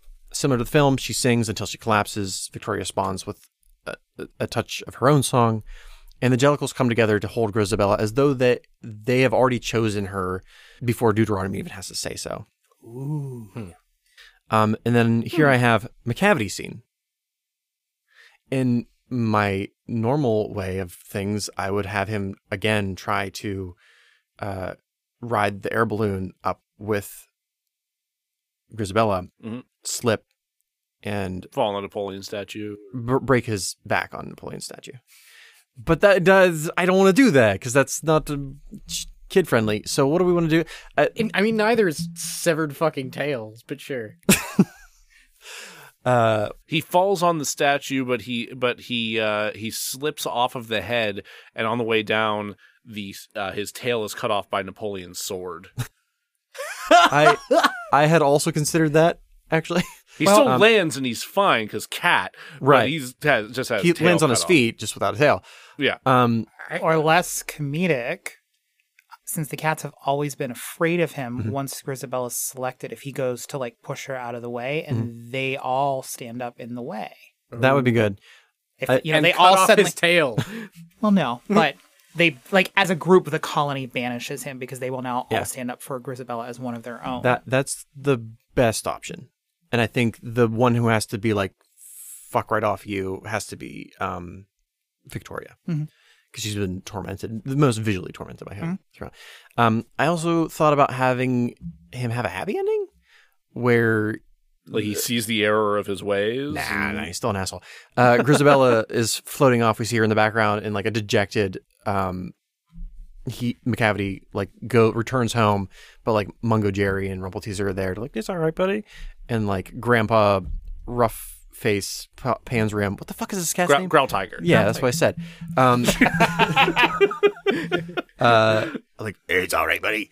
Um, I hate that one actually. Great. Yeah. Uh, and then the the other one was him like scrounging around for food and having somebody like, "Hey, where's that little kitty?" and like throwing a fish. But that I don't really want to show people. But No, like no, showing you know, that like don't show people. he can maybe rethink his his way of feeling towards people. So you turn him into Grisabella. Mm. Yeah. He becomes the Yeah. new Grisabella, so Ooh. you know there's a possible path to redemption, but you don't have to show it. I like that. Maybe even with a mark across his face that matches what Grisabella had. that would be a good idea. Yeah. I, I think some form of circularity would feel best. So either he becomes the new Grisabella or he loses his tail. Those are the two that I think. What if we? So, Judy Dench returns with Skimble Shanks, and um, we we then have the scene where McCavity comes in and is confronted by the group, or we. It's it's it's just a matter of like s- switch switchy swappy scenes, right? So like, or or he could do that when like Grisabella is about to launch. I think that's your better option Yeah. because then you should not only do you show them because if it's if that confrontation happens when Deuteronomy comes back, Mm-hmm. then they're doing it just for Deuteronomy. Right, right, right. But I also do like the thought of having the the circular like he is now rejected. Mhm. Um so that he's sent out. I think that could I think that could still work with the timing that you're talking about, Rob. Like right before um, Grisabella's about to launch. And then when we when would we see him being like well like interacting with a person It might have to just it might just have to be implied by like the facial mark that you were talking about. Or it could also be a shot of as we see Grisabella lifting off, we see him underneath. that might yeah, that Hmm. that'd work. Yeah, let's do that. Um and you could do you can even i don't this may be taking a step too far um what you could do is if he comes back and his coat is destroyed because Uh-huh. Mistofle's magic was like Right, popping right, it off yeah, yeah. grisabella hands him her coat maybe Ooh. he can pick up her coat? or pick up yeah something Yeah. Yeah. to help you it might be too much but Um No, I, I, like don't think this that. this movie's got to worry about subtlety. So as long as there's no tailography Uh, okay. McCavity's banished. Uh, Grisabella's sent up. We get a shot. I kind of want to do a shot of like all the main cats, anyways, because a lot of the cats kind of get shafted at the end of the movie. Where it's like we've only focused in on these last couple cats. Um, and then we'll, we'll also get a clip of him picking up her coat and like fucking off. So as it's as it's happening, they're all watching the balloon drift away. The sun's rising. Hesitantly, Mistopheles asks if Deuteronomy could help Victoria find her way home. Deuteronomy says that she can, but knowingly looks at Victoria. Victoria removes her collar, tossing it aside. Mistopheles nuzzles the spot it occupied. Uh, Deuteronomy asks her what her name is, clarifying her jellical name, um, which she says is Bella Faustus. Bella Bella Faustus. Uh, and then the movie ends because there, there, there's like no good way to end this. It's Just maybe like a shot of the balloon going off in the sunset. But it, but a cat, a cat is not a dog. no but you I could cut it. you could I cut I cut that. you could do a lyric rewrite of the opening jellicle ball number Ooh. Mm-hmm. as a choral, just a short finale, something about, or no, of the naming of cats that c- includes a lyric that ends in, and that is how you found your name. Okay. Yeah. I like that. Hmm. So like a little little kind of ceremony for her. Yes. And then we get a nice choral thing to end. Yeah. For musical stuffs. Yes. It kind of felt weird to not have that at the end of the movie. Yes. There are very, very few that don't end that way. But Okay. it's- We, f- we fucking we fucking catsed. We did. Cats all over the place. We we did we mm, Hey, you got through that entire one without shooting a card load all over the place too. That's true. So I do have a suggestion Please. to add to your issue with how it feels like the second act rambles. If there were a set time by which the jellicle choice must be made, Oh, that's a good idea. Yeah. that gives them a reason to oh my god we have to get these cats back to get this decision be Yeah. made or no one can make it That that also do Mm-hmm. that solves a or uh, addresses a, um, an issue I was having, which is why if we start the if we start the Jellicle Ball ceremonially after some of the cats Mm-hmm. have already started. I mean, we talked about like whether Deuteronomy is there or not. I still feel like Deuteronomy needs to see Yeah, I these agree. things, but um, if if there's a time limit, then it makes sense. Like, okay, the Jellicle Ball starts when the moon is up top, but we need to get shit going ahead of time because otherwise we'll run out. Right. Like once, because we have that visual indicator when the moon matches up with the center of the glass, Mm-hmm. the the window up top. But Yeah. there could always be if it's rotunda when it reaches a certain other point on the other side of it is Yeah. when okay. the jellicle choice has to be made. Uh, it, it could also be that um, the ball is longer than that ceremony, but that ceremony is just a really focal point Yeah. within it. It makes me think about that episode of The Simpsons where they're waiting for the light to hit the line so it's beer time again, and that's what makes me happy. And and in defense of Skimble Shanks, as much as you hate the railway cat, uh, it, it can be a trimmed down version. But here's why it's important to keep it, because with the new song you've added, you've now got three ballads in a row. that's a good point. Oh, Jack, you, You do- fucking You idiot! gotta, you gotta, such you a- gotta put a bop in there to balance it. But it's a Just stupid you you have it is a stupid bop. You have to play with your audience's emotions or they don't feel them. Who People Can, tune out after two, more than one ballad in a row. I mean, they do get kind of boring. who can we put in to be skimble shanked, so we can keep skimble shanked? What? So I still want someone to be kidnapped by Rumpelteazer and Mungo Jerry. Is there a side cat somewhere we can I feel just like it could toss in? still be Skimbleshanks. We It's can just- stick the rumpus cat back in. So do you think maybe do Ooh, no no just don't, don't look so happy about this. Shit. I'm so upset. he's got Grab me a laser beer. glasses. Yeah. So how would we how would we still have Rumple Shankskins be kidnapped? Because when he hears the real whistle off stage, it pulls him out of his own number. Same thing as Bustifer with the food. okay, so instead of having him like fuck around in the wings, he's doing his number, and then Here's the He real hears train. the- He's like, I'm off to work, mate. I love it. I love it. I kind of feel like we actually did fix this. I'm not. I didn't. Okay, so it- there there feels like a reason why we are moving from cat to cat in a way that did not sit in the movie. in the movie. Yeah, So- no, th- this actually feels like it has a flow as opposed to it being just a bunch of disjointed numbers kind of And happening there's some to stakes. us. how And there's there's some stakes. I didn't get to ask the question. Oh, let me ask the question That's a question. because you're already answering it. Um, so what do you think about our Durazzled film, our Durazzled version of Cats?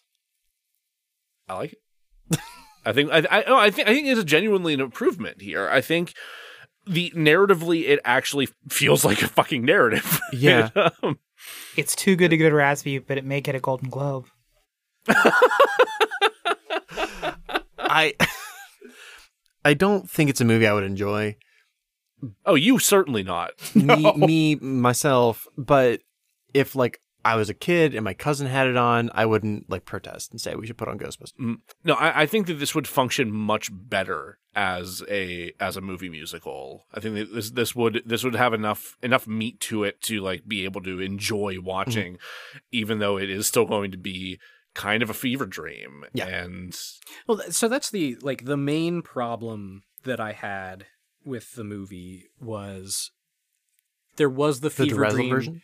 No, no, the original. The main problem I had with the original wasn't wasn't just the like horror show like uncanny valley fever dream part, but it was the fact that it was also boring while that was Yes. happening. yes, this this I feel like the the the introduction of stakes, the introduction of time limits, the uh the Yeah, I more really like that the, addition. the more tangible fear of Deuter- uh, or of um uh, of McCavity, I think that all I think lends to a much more compelling experience. Well, and you've done what the screenwriter tried to do and failed. He expanded Victoria to make it the audience's stand in and then Yeah. didn't do anything to make that happen.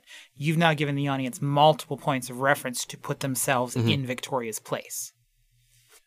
one of the thing one of the two of the movies I forgot to reference um that inspired this kind of take was Labyrinth and The Neverending Story. yeah, Um which are both kind of fever dreams but have a world you can step into. yeah. That's I think that's one of the biggest failings of the of the of Tom Hooper's Yeah.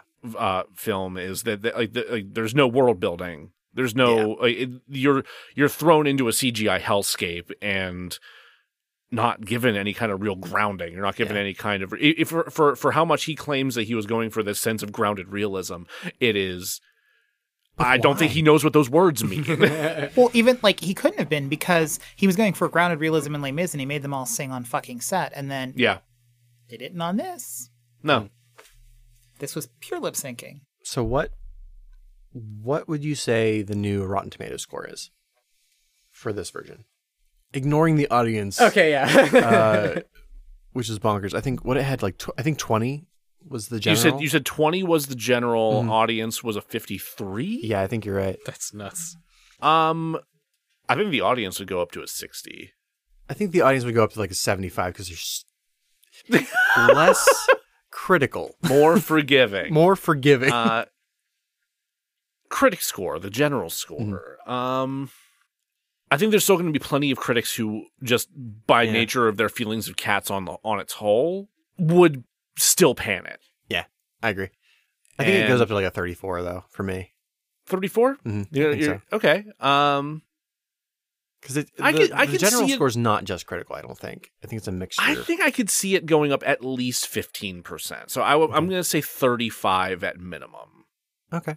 I think there's there's another thing that happens with Rotten Tomato scores, and it's if you can make it enough of a movie about movies. um, Yeah. Immediate bump. Yeah. That's So- I mean that's very true. I don't know if that translates into movies about theater, um, It because does a this little will bit, yeah. this will have that quality Mhm.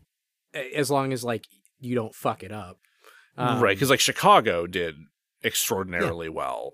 Who directed Chicago? Rob Marshall from Pittsburgh. Do I know Hey! anything? else? Eh, Oh. Um, didn't know he was from Memoirs of a Geisha. Mm. He's doing the current live action Little Mermaid. Oh, okay. Oh wow. Um, he and his sister Kathleen Marshall went to CMU. no shit. Bonkers. Um, I think Alan Parker will, will, with this script, have no problem. And I think that's why you're underdoing your scores a little bit. Alan Parker's name alone is going to put some It's true. critics in a good Mhm. mind, and you're disvalu- devaluing the aspect of you've improved upon the stage show from which it sprung. Mm-hmm, Mm. And many times you'll see that where, oh, the movie's better than the show. So, what would you put the Rotten Tomato score at? I'm thinking you're in the 50 to 60s. Oh. Oh, okay. You're still going to get people, oh, it's a musical, and you're still going Right. to get people saying, oh, there's a lot of cliche in this story. You've changed. Right. We, have changed, but you've changed that tomato from a green splat to a red tomato. Yeah. And that's really what we're going for. Um, what do you think about IMDb, which is currently two point seven out of ten? Double it at least. yeah, I think it break it breaks five easy. I think it breaks. I don't think it I was hits gonna say six or six, seven. yeah. You think so? yeah, because like I, I think that when movies are fine, they Mm-hmm. tend to sit at about a Yeah, I'd, bu- I'd Yeah. buy I'd buy a six. High, yeah. high five, low six. Yeah, Um, fa- fantastic. Wow. Um, thank you, Vince, Rob, for su- suffering through this, um, having some great research Yeah. on absolutely. I theater aspects, I I- I thoroughly porn enjoyed. aspects. I, I thoroughly enjoyed both your pre- both of your uh, of your your presentations there. That was really good. oh, shucks. um, uh, great theater also porn, suggestions for theater the difference. story. yeah, that yeah, I, I really liked that uh, like your inputs for this fix as well. Like that was fr- like that was this is easily the most collaborative fix I think that we've that we've put Mm-hmm. It was together cool. I so liked it. far. And yeah, that was a lot of fun. Like thank you. Well, thank you for Um, having us. Mm-hmm. Hell yeah. Vince, would you like to plug anything? Uh, no, I'd like to my name to stay off my stuff. Sure. Uh, was there anything you just like like and want people to experience? Uh, I mean, I'm having M watch the anime Cowboy Bebop because she's never seen it before. So yeah, if damn. you haven't seen Cowboy Bebop, go watch the original because it's fucking great. If you haven't watched 1997's Cowboy Bebop, uh, it is fantastic. and Yeah. I- I Yeah, love it. it's real good. Might be um, mo- one of my favorite genre mashup thingies. It might be one of my favorite pieces of entertainment Yeah. ever. That, that's fair. Uh, Rob, I guess I will plug the Pirates of Penzance in Carnegie, end of March, first two weekends of April of 2022. Keep an eye out for that. Hell yeah. Joe, Uh, as always, you can follow me at JM Nealis at uh, on Instagram, or I'll occasionally post some art stuff here and there. Uh, and then in terms of us as a as a podcast, you can follow us on uh, on Facebook or Instagram at D, at a Derazzled podcast and on Twitter at Derazzled Pod please like and subscribe Please and comment. and like, subscribe, comment on any any and all platforms. use your Please chaos magic, propel it into the fifth dimension. I'm so tired. Would you Uh, would you please- say that you would like people to smash that like button? Uh, this is, I mean, Gently well, we- well, press it. to be fair, we do have a YouTube presence, but so you could Yeah. smash that like button. If you, that's up to you, I'm not going to make you do that. Uh, but please, please rate reviews. Uh, rate it, give us. Fi- uh, we would love s- some more five star ratings on Apple Podcasts, on PodChaser, on Good Pods, wherever you can do that. Please help us. Uh, help us get more recognition and uh, r- higher rankings in those search results on those platforms. And uh, please tell your friends. Just share it around. Like we, we're having a lot of fun doing this, and we're, for the feedback we've been getting from people has been really kind and really and really great. So we seem to have really tapped into a kind of stupid people can connect with. and I'm and I'm grateful for that because I've never wanted anything more in my life. Vince, take it away. What are, what are we promised to do? We promised to. Razzle dazzle. Yeah, yeah, we do. Good night, Sure do. everybody.